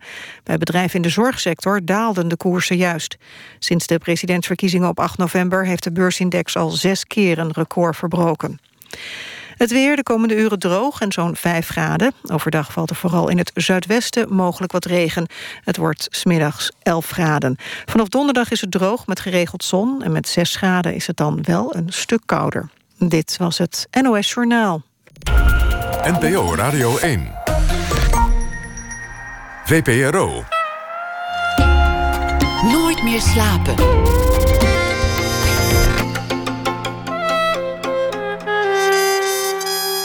Met Pieter van der Wielen. Nog even, en Amerika neemt afscheid van president Obama. Zometeen werpen we een literair kritische blik op de beroemde speeches van Obama. Waarom wordt hij altijd geroemd als het gaat om zijn toespraken? Wat maakt hem zo'n begenadigd redenaar? De Vlaamse schrijver Jeroen Olieslagers komt op bezoek. Van hem is eh, de roman Wil verschenen en deze week is hij writer in residence in Nijmegen op het Wintertuin Festival. Te beginnen met Erik Jan Harmens. Hij is schrijver en dichter en deze week zal hij elke nacht een verhaal maken bij De Voorbije Dag. Erik Jan, goeienacht. Goeienacht. Heb jij tatoeages eigenlijk? Oh, dat is een hele intieme vraag. Ik heb er één, ja. ja, maar dat weet niemand. Waar, waar zit hij dan dat niemand dat weet? uh, op mijn rechter schouderblad. Oh, nou ja, dan weet wel iemand dat toch? Nou ja, niemand is dan uh, overdrachtelijk bedoeld, maar uh, bijna niemand. Ik heb er in ieder geval nog nooit over getweet. oh, nee, ja, ik vroeg me dat ineens af, omdat tegenwoordig iedereen uh, zo'n beetje beklodderd is. En als Henk Schiefmacher in je studio zit, dan zit ook meteen de, de technicus met opgestroopte armen. En, oh, ja. en, en, de, en de stagiair met haar t-shirt omhoog. Niks dan? Ben jij clean? Nee, ik heb ook ergens een, een, een kloddertje zitten. Ja hoor, het is, we zijn allemaal kinderen van onze tijd, Erik-Jan. Ja, ja. Maar nou, dan wil ik ook de plek weten, of niet? Je had mijn pols, vrij zichtbaar. Op je pols, oh, oké. Okay, okay. hey, um, de dag is weer voorbij en jouw taak om deze dag te vereeuwigen in, uh, in proza. Wat, uh, wat is je bijgebleven? Hoe gaat deze dag de geschiedenis in? Uh, nou, als de dag dat ik voor het eerst in mijn leven een asielzoekerscentrum heb bezocht. Dat had ik nog nooit gedaan. En in Amsterdam is er één. Um, en, uh, je hebt die zes voormalige torens die vroeger de Belmar Baaiers werden genoemd. En daar is nu een asielzoekerscentrum in gevestigd. En een vriendin van mij die leidt daar een organisatie, uh, die heet de Refugee Company. Refugee Company en die uh, bemiddelen tussen vluchtelingen en ondernemingen om te kijken of ze vluchtelingen zo snel mogelijk aan het werk kunnen helpen. Dus daar was ik vandaag even om te kijken en dat heeft veel indruk gemaakt. En daar heb je vast een verhaal over geschreven? Ja, klopt. Ga je gang. Dank je. Vandaag werd ik rondgeleid in het tijdelijke asielzoekerscentrum aan de Wenkenbachweg in Amsterdam. Niemand weet waar het is, maar als je zegt de voormalige Belmar Baaiers, dan weet iedereen het wel. Tijdelijk betekent dat hier tot 1 januari 2018 maximaal 1000 vluchtelingen worden opgevangen, waarna de locatie wordt verkocht. De gemeente wil er tenminste 60 miljoen euro voor vangen. Snel uitgerekend is dat 10 miljoen euro per toren. Hoewel ze tijdelijk in de gevangenis zitten, zijn de bewoners geen plegers van strafbare feiten. Het zijn mensen die een toevluchtsoord behoeven, een schuilplaats. Tegenwoordig noemen we ze gelukzoekers. Als antoniem voor gelukkigen. En dat zijn wij. Zo liep ik vanavond met de groene rolcontainer naar de kant van de weg... en zag ik daar twee aan twee allemaal grijze rolcontainers staan. Dus kon ik weer helemaal terug naar de carport voor die andere bak. En sta ik morgenochtend met honderden andere gelukkigen te wachten op die kutmetro... terwijl we onze nekken buigen over met oorvet besmeurde smartphone-schermen. Ik las pas in The Guardian, wat trouwens een prima openingszin is... voor als je indruk wil maken op een verjaardagsfeestje. Ik las pas in The Guardian dat je dat deel van je brein... dat gevoelens van geluk opwekt, kunt trainen... Vergelijkbaar met hoe je aan je biceps en triceps werkt op de sportschool. Door drie weken lang, elke dag, drie dingen op te schrijven waar je dankbaar voor bent... leert je brein alert te zijn op positiviteit. Na die drie weken gaat dat min of meer vanzelf. Al moet je je het wel bijhouden, anders zakt dat optimisme weer in... als een lubberende sixpack.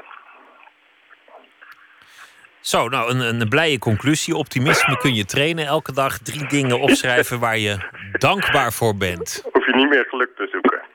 Vraag me af of er dan ook mensen zijn die, die zo negatief zijn... dat ze dan alleen maar positief negatieve dingen opschrijven. Ik ben niet overvallen. Ik Oh, ben ja. niet uitgegleden. Ik heb geen auto-ongeluk gehad. Dankbaar. Ja, ja, nee, dat, dat is een goede, ja. Nou, ik zal, ik zal eraan denken morgen. En dank voor je verhaal. En eh, heel graag weer tot morgen. Erik Tot Jan. Pieter. Dank je.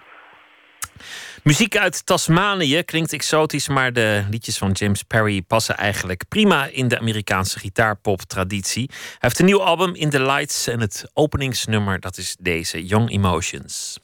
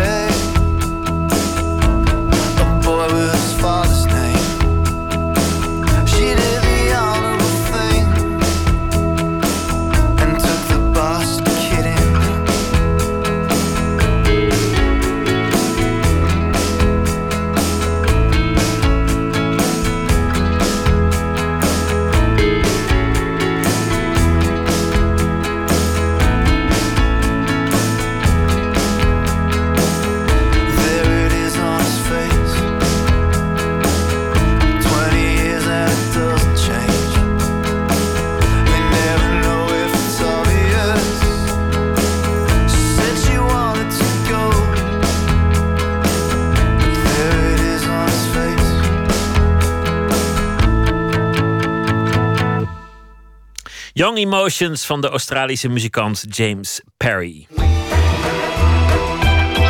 Nooit meer slapen. Barack Obama was niet alleen president, hij was ook eigenlijk een schrijver. Vonden althans ook zijn speechschrijvers, die nogal eens moesten toegeven dat hij beter in het schrijven van speeches was dan zij zelf.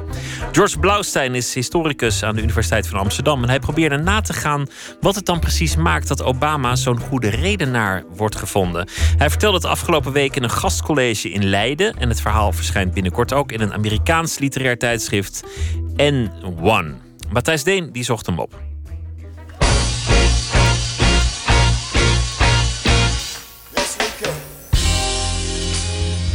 Dingen gaan voorbij. Ze komen niet terug. Ze beginnen niet opnieuw. It's been an honor and a privilege to serve as your president over the past eight years. De president van de Verenigde Staten vertrekt en met hem vertrekt een stem. Een spreker, een performer. Iemand die in staat is om zijn publiek, zolang hij spreekt, in een verhaal op te nemen, te betoveren.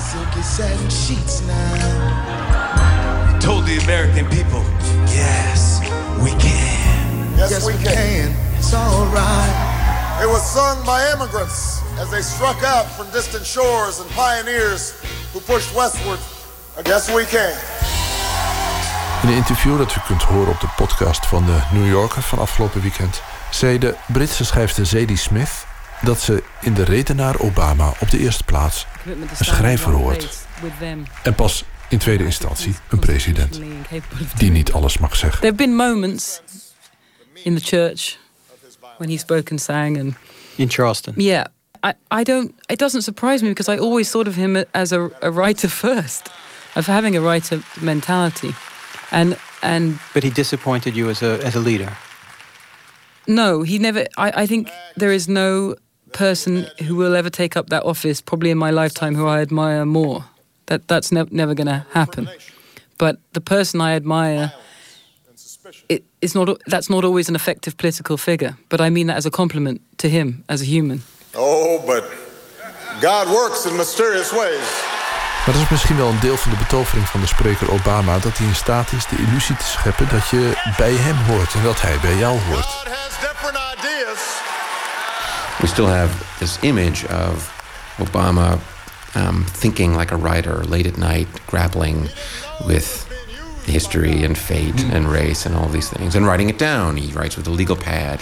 And if you are a writer in any sense, you hear these details about Obama and naturally you think, oh, he's just like us.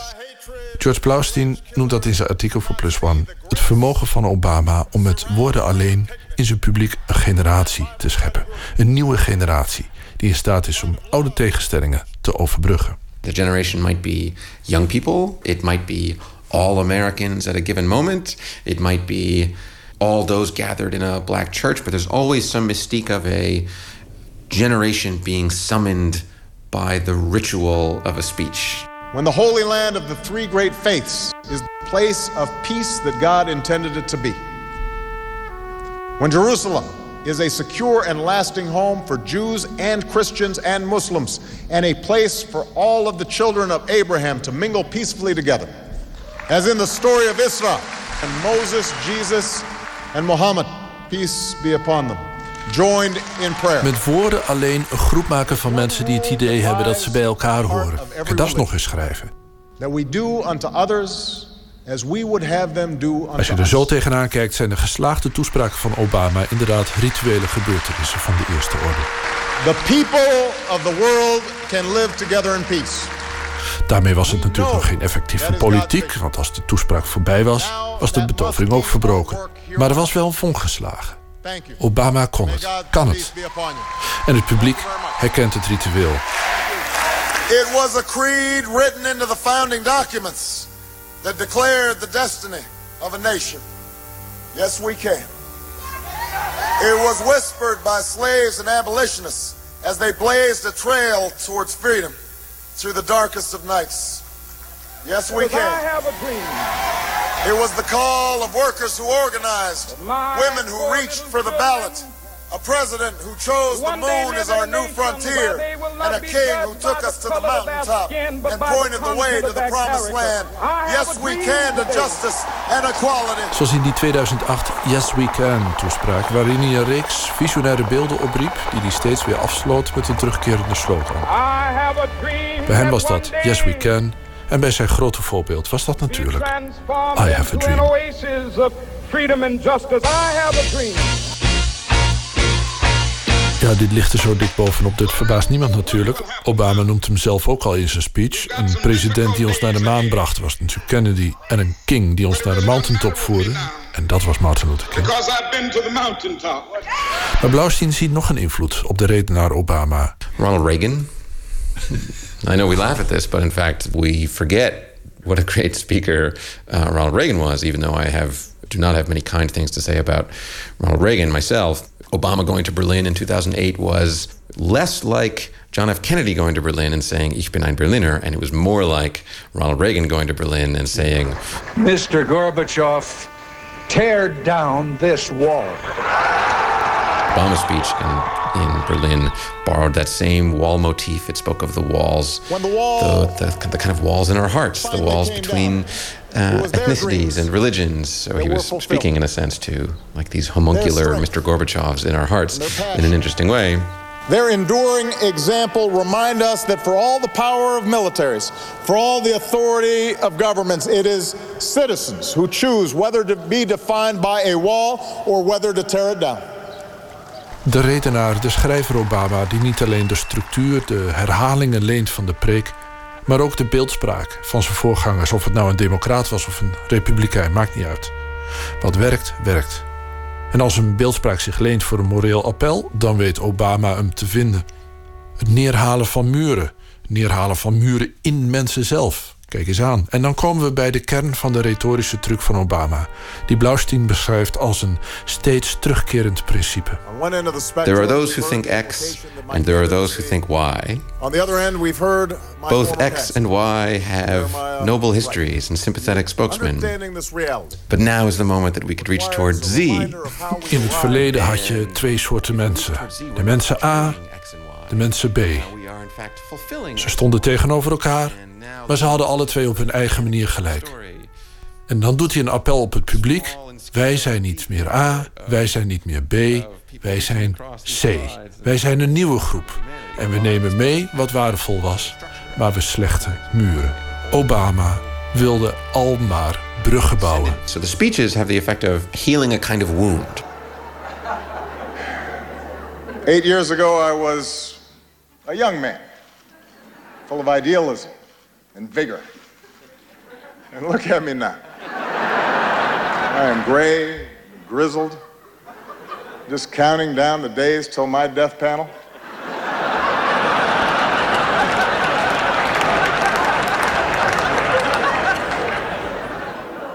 Hillary once questioned whether I'd be ready for a 3 a.m. phone call. Now I'm awake anyway because I got to go to the bathroom. I'm up. Er zijn in die acht jaar waarin hij president was... voor iedereen momenten geweest dat hij of zij op een of andere manier... door Obama geraakt is. Misschien door een grap bij een correspondence dinner...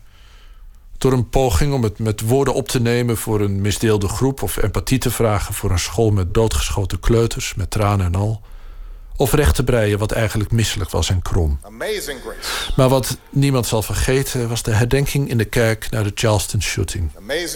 Toen hij tegen de beperkingen van zijn eigen woorden aanliep, zijn retoriek en zijn morele appel tekortschoten. En hij een stapje opzij deed voor de ernst van het moment. En begon te zingen. Amazing grace. Sweet the sound that saved.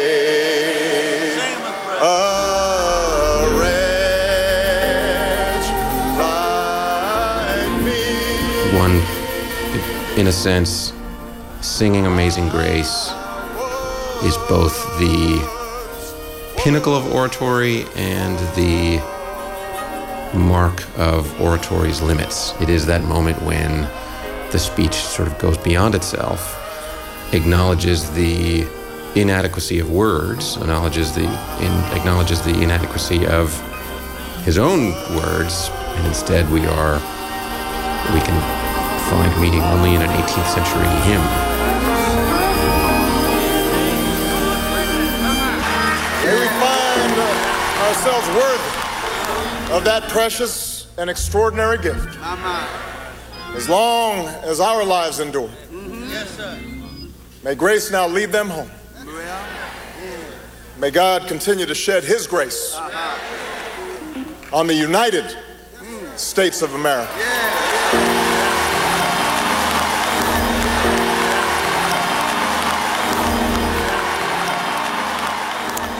Het redenaarstalent van Barack Obama, een bijdrage van Matthijs Deen. Het essay van George Blaustein is nog terug te lezen in het Amerikaans tijdschrift N plus One. NX Worries, dat hoor je, maar je hoort het eh, uit te spreken als No Worries. En dat is een samenwerking tussen rapper en zanger Anderson Paak en hip-hop producer Knowledge. En eh, die heeft onder meer gewerkt ook voor Kendrick Lamar. Ze hebben een album dat heet Yes Lord. En daarvan draaien we What More Can I Say? Yeah. Yeah. Yeah. Say, I keep trying to tell you, you can't keep me on a leash. No matter how hard you train me, I'll do what I want in the end. And you can't disagree, but they make it so hard to be faithful. They make it so hard on me. Top of the day, baby, look what they're wearing. I'm just headed up the street, they ain't caring. Yeah, and every time I try to mind my own business, yeah. she gon' come around and make me so tempted. She gon' ask me when I'm gon' gon' get it. Lord, can you help me get me out of here? And I wanna keep the peace. It's so hard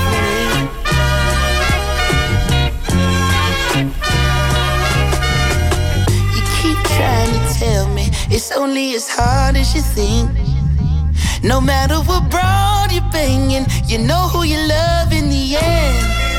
And I can't disagree, but lately I'm trying to be faithful. As long as I'm off the drink, she look like she married, but why is she staring?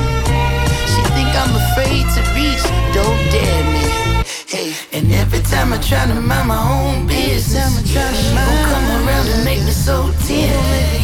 She gon' ask me when I'm gon' gon' get. Lord, can you help me get me out of here?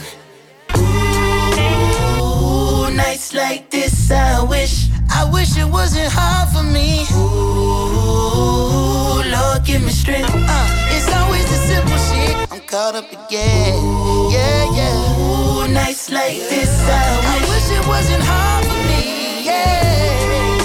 Ooh, Lord, give me strength. Uh, it's always the simple shit. I'm again.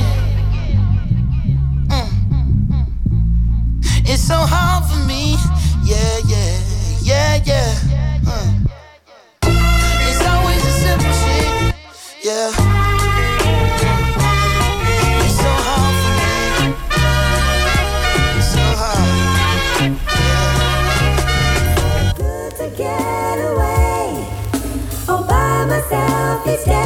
And talk to you. Father, in the name of Jesus Christ of Nazareth. No Worries met de uit duizenden herkenbare zang van Anderson Paak. En het nummer heet What More Can I Say? Open kaart.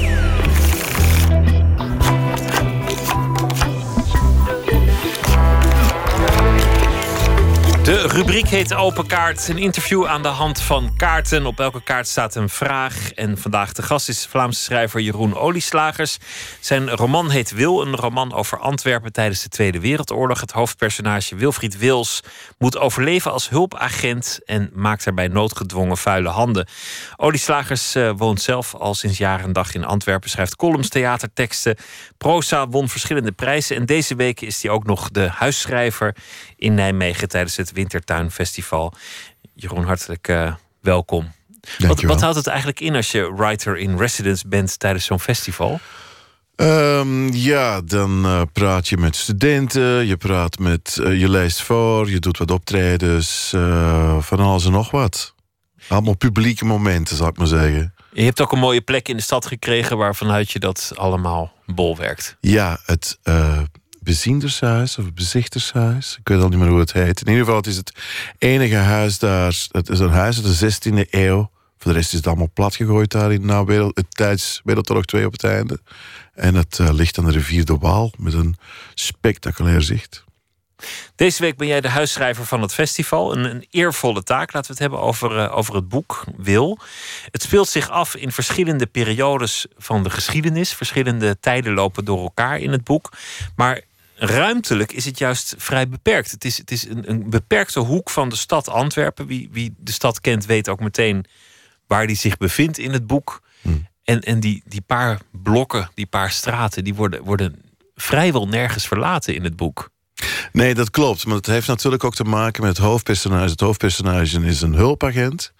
En uh, die zit vooral in zijn district. En dat is in zijn geval het voormalige zesde district. En de mensen die Antwerpen een beetje kennen, of degenen die het helemaal niet kennen, dat is de buurt rond het Centraal Station, dat is de Diamantbuurt.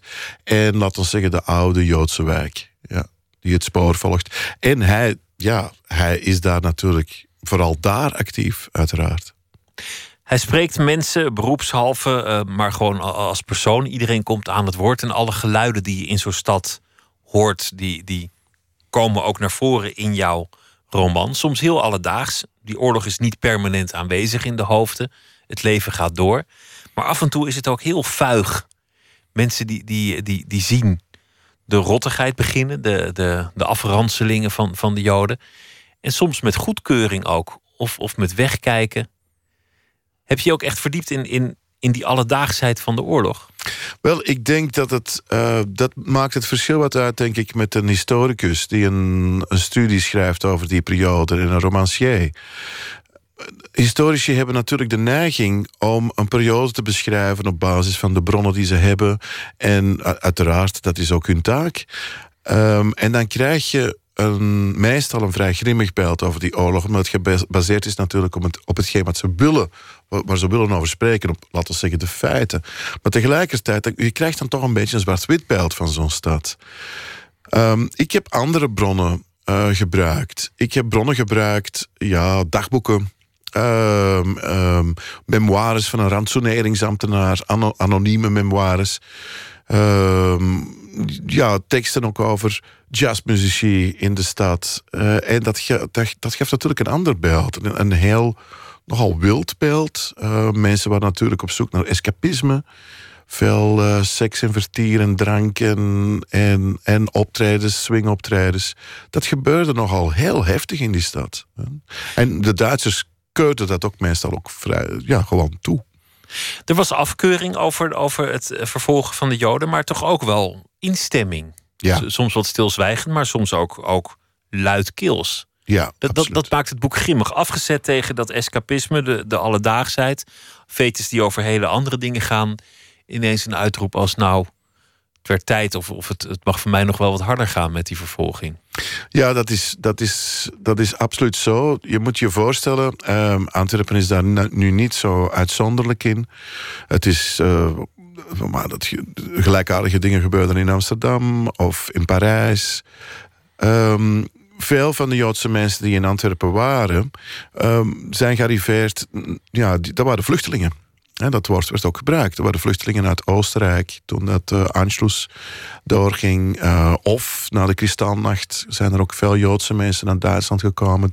Die wil, de meeste ervan, de grote meerderheid, wilden naar Amerika of naar Engeland. Die wilden weg van het continent. Maar ja, bij sommigen lukt dat helemaal niet. Dus voor de oorlog al was er sprake van, eh, werd de term gebruikt, overspoeling. En vonden mensen dat de, dat de burgemeester toen, eh, de Antwerpse burgemeester, veel te inschikkelijk was ten opzichte van die Joodse mensen. Eh, er werd ook geklaagd over het feit dat het stadspark werd ingenomen door Joodse mensen. Er veel te, veel Joodse mensen bij. En dan krijg je natuurlijk eh, ja, een opbodstemming. En vanaf het moment, dat beschrijf ik ook in mijn roman, vanaf het moment dat de Duitsers eh, Antwerpen veroveren, eh, krijg je vrijwel onmiddellijk, laten we zeggen in mei 40 komen ze binnen. Rond het najaar wordt er al geklaagd van, eh, zeg jongens, gingen jullie niet iets met die Joden doen? Dat, wordt, dat wordt meteen ook heel grimmig. En, En dan, en dan jouw personage, want, want hij is niet een held. Hij is ook niet per definitie een, een, een rabiaat, overtuigd een nazi of antisemiet. Ge- Geen van die dingen. Hij is eigenlijk een, een hele doorsnee, middle of the road opportunist die probeert zijn leven te leiden. Ja, mensen zoals wij. Zoals iedereen. Dat is, dit is de gewone man bij uitstek die je hebt neergezet. Ik denk absoluut dat het een gewoon- gewone man bij uitstek is. En ehm, dat wilde ik natuurlijk er ook absoluut in. Kijk, eh, we gaan. eh, ik denk. eh, deze wereld, onze generatie. Binnen twee generaties gaat er ook worden geoordeeld over ons. Daar kunnen we echt niet onderuit. Of het nu oorlog is of niet. Het, het zijn sowieso vreemde tijden. Mensen gaan ook een morele oordeel uitspreken over ons. En dat klinkt nu al heel onrechtvaardig. Hè, want we proberen allemaal. We zijn tegelijkertijd getuigen en participanten van onze tijd. En dat participeren, dat proberen we natuurlijk meestal zo wat te verdoezelen. Maar we doen toch op een of andere manier mee. Al, al was het maar omdat we niets doen of niet in verzet gaan. Dat gebeurde in Wereldoorlog 2 natuurlijk daarna ook. Hè. Mensen werden op, opgedeeld in goed en fout. Maar er waren natuurlijk de overgrote meerderheid probeerde gewoon te overleven. proberen die waanzinnige toestand te overleven.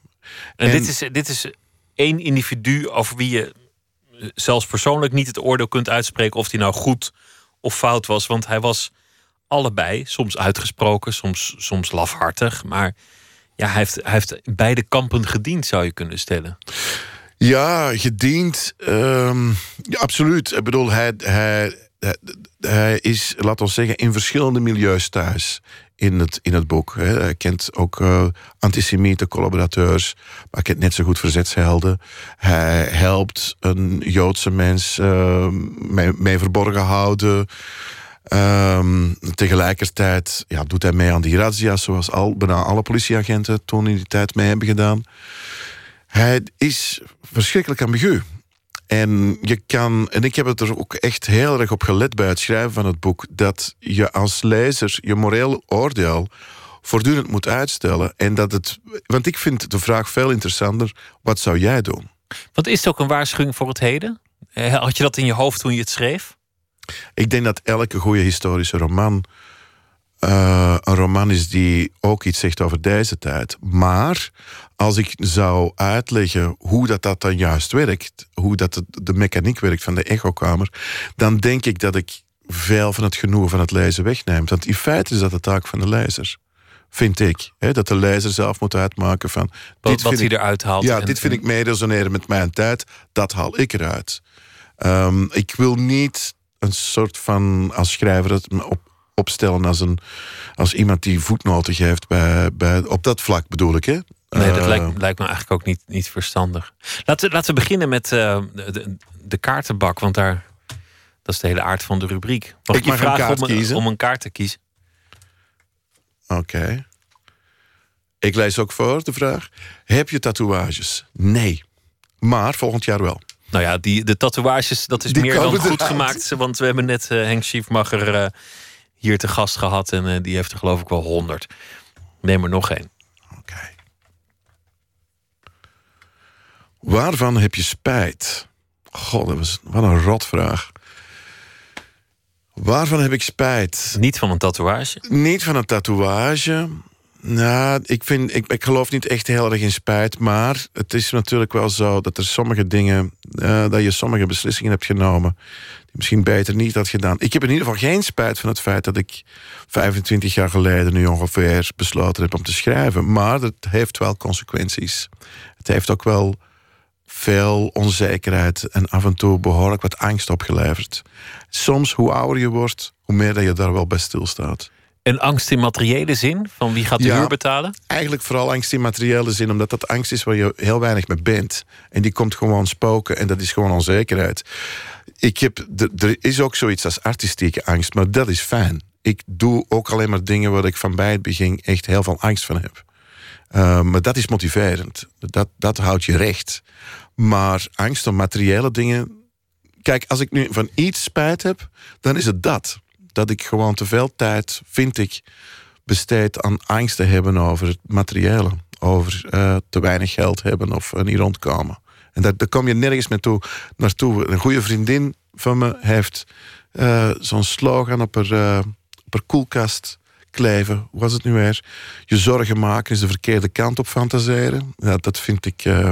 dit, dat klopt wel, vind ik. Ja, ik ja, heb spijt zor- van zorgen angst. is een negatieve fantasie, ja. Ja, dat, dat, ja, is, dat ja. is mooi omschreven. Ja, dus dat, dat, daar, dat, daar vervloek ik mezelf al. Eh, eens als ik daarover nadenk, dan eh, denk ik van... Dan moet ik, daar heb ik spijt van.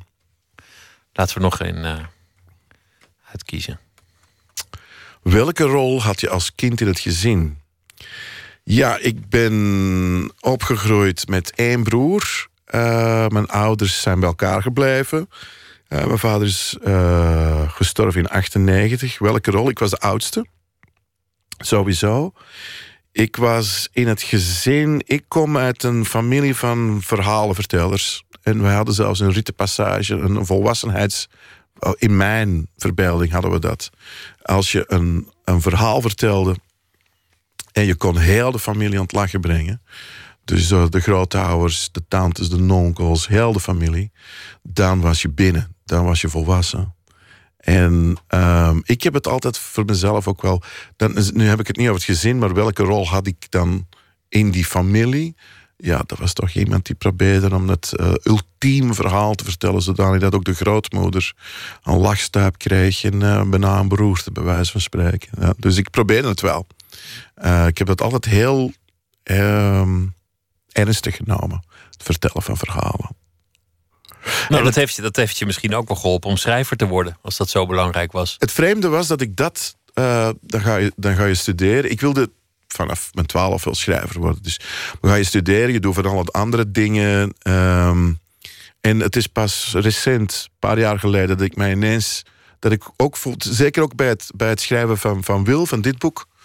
dat ik terug bij mijn roots ben. En dat ik me terug een verhalenverteller vind... op de eerste plaats en een romancier op de tweede plaats. We doen er nog één. Oké. Welke kritiek van anderen krijg je soms te horen? Dat ik impulsief ben, eh, naïef, dat ik een dromer ben, eh, dat ik ongeduldig ben, ehm, dat ik niet met mijn voeten op de grond sta. Dat gebeurt wel eens, ja. Dat krijg ik wel eens te horen. Dat zijn gewoon eh, verwijten die iedereen wel eens krijgt, toch? Ik denk met de acties die ik af en toe onderneem. ehm, ik heb in 2012 eh, met een paar vrienden een soepactie gedaan. En hebben soep uitgedeeld elke zaterdag in Antwerpen op pleinen, op Groenplaats, Astridplein. Om armoede onder de aandacht te brengen. eh, omdat 20% Groot Antwerpen flirt met de armoedegrens. Ik vind het een stevig probleem, het wordt er niet beter op. Eh, dan heb ik vaak dat verwijt nogal stevig gekregen. Ook dat ik niet geaard was, wat ik heel grappig vond. Want we stonden er elke zaterdag wel zeer geaard te wijzen op een plein... terwijl het sneeuwde of het regende of, of wat ook. Ik denk dat het voor mij... ehm, ik, dat kan misschien vreemd klinken voor een, voor, een, voor een schrijver... maar ik hecht nogal aan naïviteit. Een beetje naïviteit is goed, want al te veel realisme is de dood in de pot. Ja, realisme is soms ook verschrikkelijk saai en heel beperkend. Ik geloof nogal heel erg in de verbeelding van een naïeve dromer. Dus ik vind het ook niet zo erg ehm, als ik dat verwijt krijg. Ik vind het meestal wel grappig. Ik begrijp wel wat je daarmee eh, bedoelt. Het boek heet Wil. Dank je wel dat je te gast wilde zijn, Jeroen Olieslagers. Dank. Graag gedaan. 25 jaar geleden verscheen het album Out of Time van R.E.M. En dat maakte ze op eh, slag een van de grootste rockbands van de jaren 90. En dat kwam allemaal vanwege de hit die we nu ook gaan draaien, Losing My Religion. Er is een deluxe uitvoering verschenen van het album. En daarop staat hij ook weer, Losing My Religion.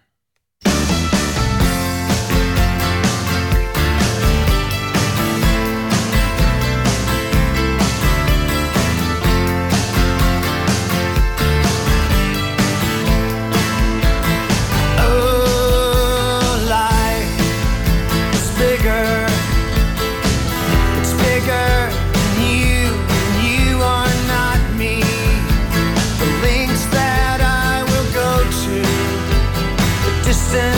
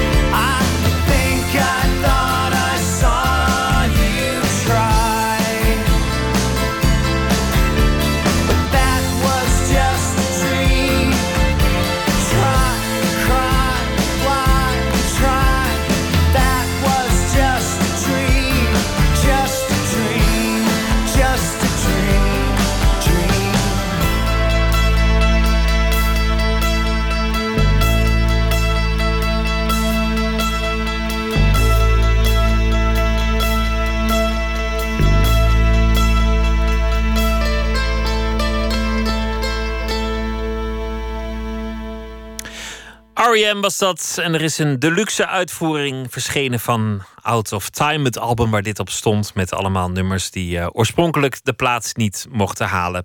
En uh, dit was de grote hit Losing My Religion. Nooit meer slapen. De meeste Nederlanders moeten doorwerken tot hun 67ste en binnenkort misschien nog wel hun 70ste. Maar dansers die zullen noodgedwongen stoppen rond een 30ste. En hoe dan verder? Verslaggever Adinda Akkermans die spreekt erover met oud-dansers. Het leven na de dans. Vandaag de 35-jarige Tamar Shananinian. En die danste jarenlang bij het Internationaal Danstheater. Stopte toen ze zwanger werd. En nu zit ze weer in de collegebanken.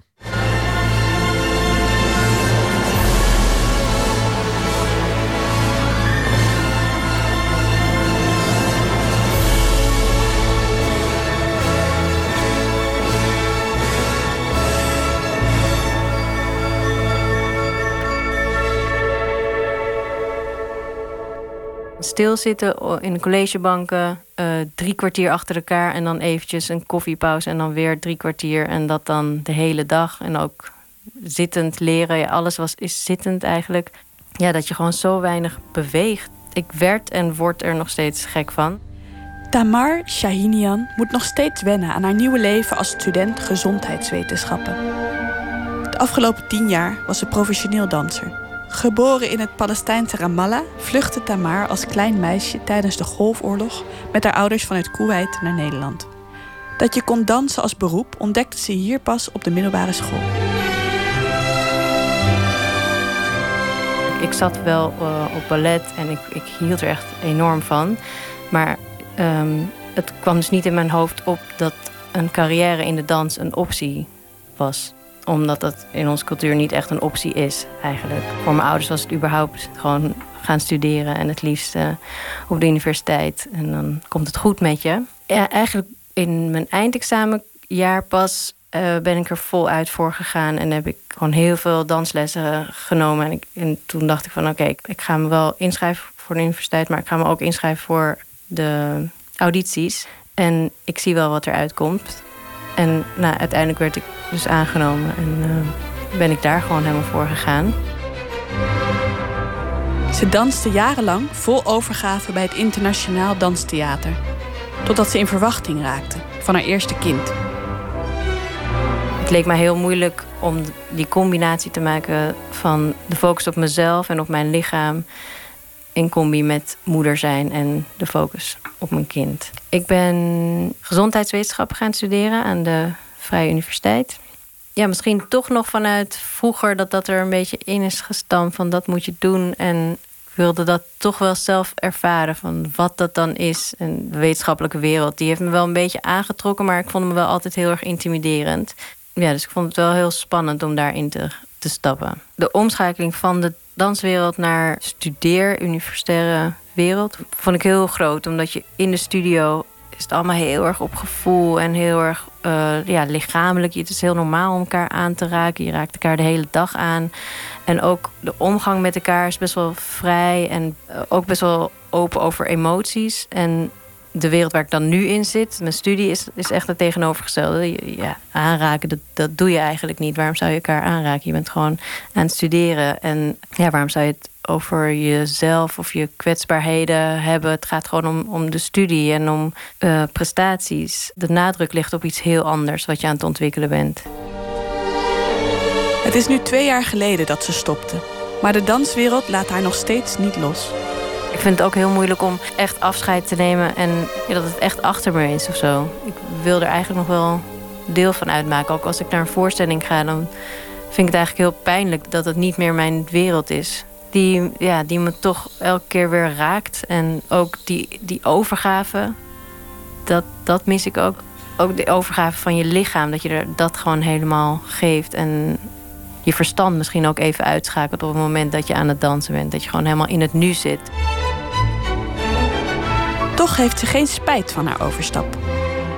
Ik heb helemaal geen spijt, want wat ik nu leer is ongelooflijk veel. Ik heb nog nooit in mijn leven zoveel geleerd. Wat me het meest aantrekt in deze studie is de richting International Public Health. Dat gezondheidswetenschappen op wereldniveau wordt eh, onderzocht. En omdat ik zelf vluchteling ben geweest, vond ik het heel interessant om daar onderzoek naar te doen. Dus mijn afstudeerscriptie ging daar dus ook over. Over de vluchtelingen en over de vluchtelingkampen in Jordanië en de gezondheidsstatus van de kinderen. Dat was ook wel iets wat ik in het dansen soms mezelf afvroeg. Van wat voegt dit toe aan de wereld? Hoewel ik ook snap wat het wel toevoegt, dat kunst ook belangrijk is. Maar nu heb ik wel zo'n wezenlijk gevoel van dit voegt echt iets toe aan de wereld.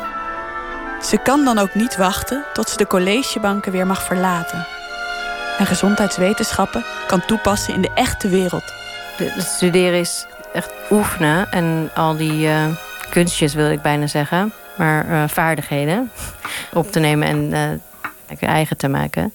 Dus ja, dat, dat echi, dat, dat voel ik nu nog helemaal niet. De echte voorstelling moet nog komen misschien. Ja, precies.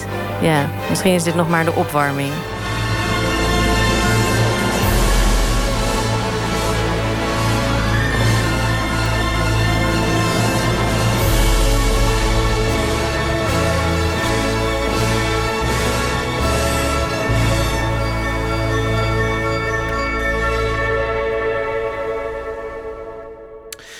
Tamar Shahinian en die werd geïnterviewd door Adinda Akkermans over het leven na de dans. Een band met een prachtige naam, Cigarettes After Sex. Ze komen uit Brooklyn, New York. Een viermansformatie en we gaan luisteren naar hun nummer, hun single met als titel de letter K. K.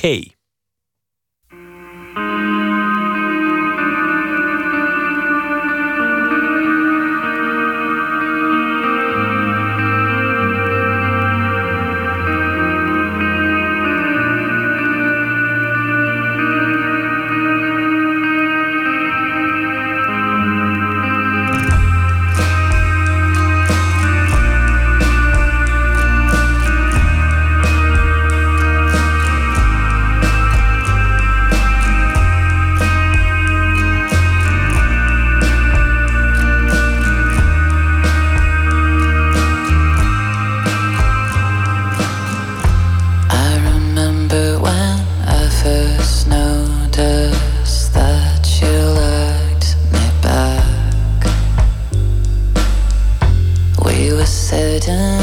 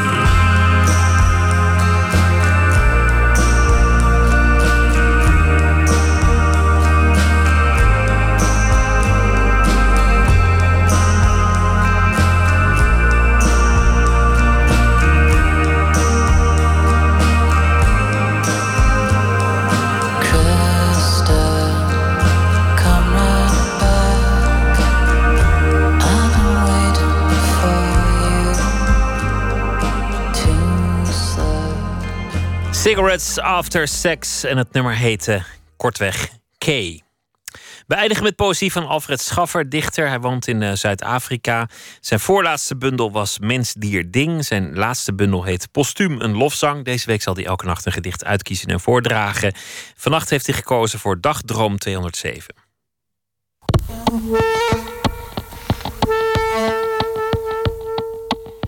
Dagdroom 207.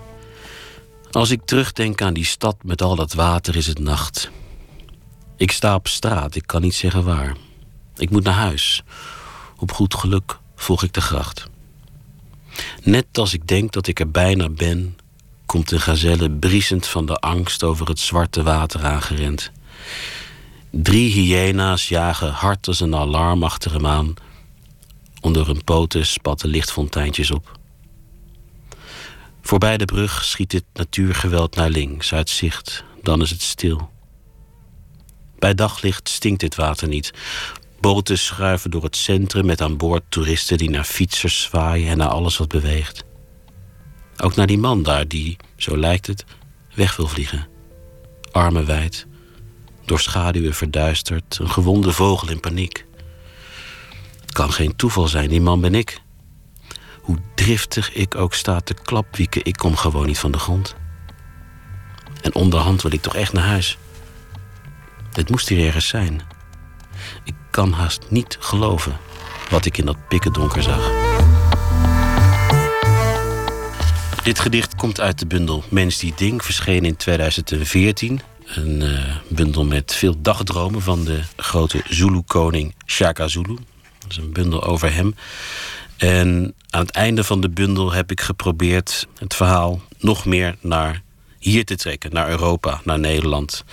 Hij is aan het einde van de bundel een asielzoeker geworden. En in dit gedicht is hij terechtgekomen in Amsterdam. En ik weet nog dat ik wist dat dit gedicht zou kunnen werken. toen ik de snelheid van die hyena's koppelde aan het geluid van een alarm. Dat zijn van die gelukjes die je soms hebt als dichter of als schrijver. En ik weet nog dat ik daar erg blij mee was. Ik weet niet of ik die blijdschap nu nog kan navoelen, maar het is wel een gedicht dat me daardoor erg is bijgebleven. Dagdroom 207. Als ik terugdenk aan die stad met al dat water, is het nacht. Ik sta op straat, ik kan niet zeggen waar. Ik moet naar huis. Op goed geluk volg ik de gracht. Net als ik denk dat ik er bijna ben, komt een gazelle briesend van de angst over het zwarte water aangerend. Drie hyena's jagen hard als een alarm achter hem aan. Onder hun poten spatten lichtfonteintjes op. Voorbij de brug schiet het natuurgeweld naar links, uit zicht. Dan is het stil. Bij daglicht stinkt dit water niet.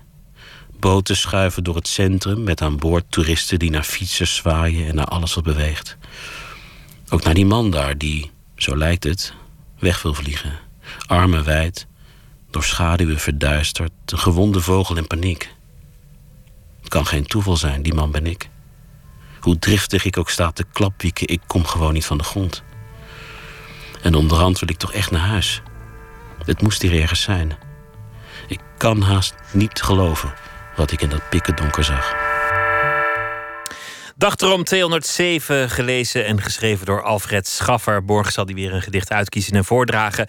Morgen is hier op bezoek de Vlaamse cabaretier Wim Helsen. Hij eh, presenteert ook programma's voor de Belgische televisie. En hij heeft zijn vijfde voorstelling in de theaters, ook in Nederland. Er wordt naar u geluisterd. Volgende week is de officiële première. Voor nu een hele goede nacht en graag weer tot morgen.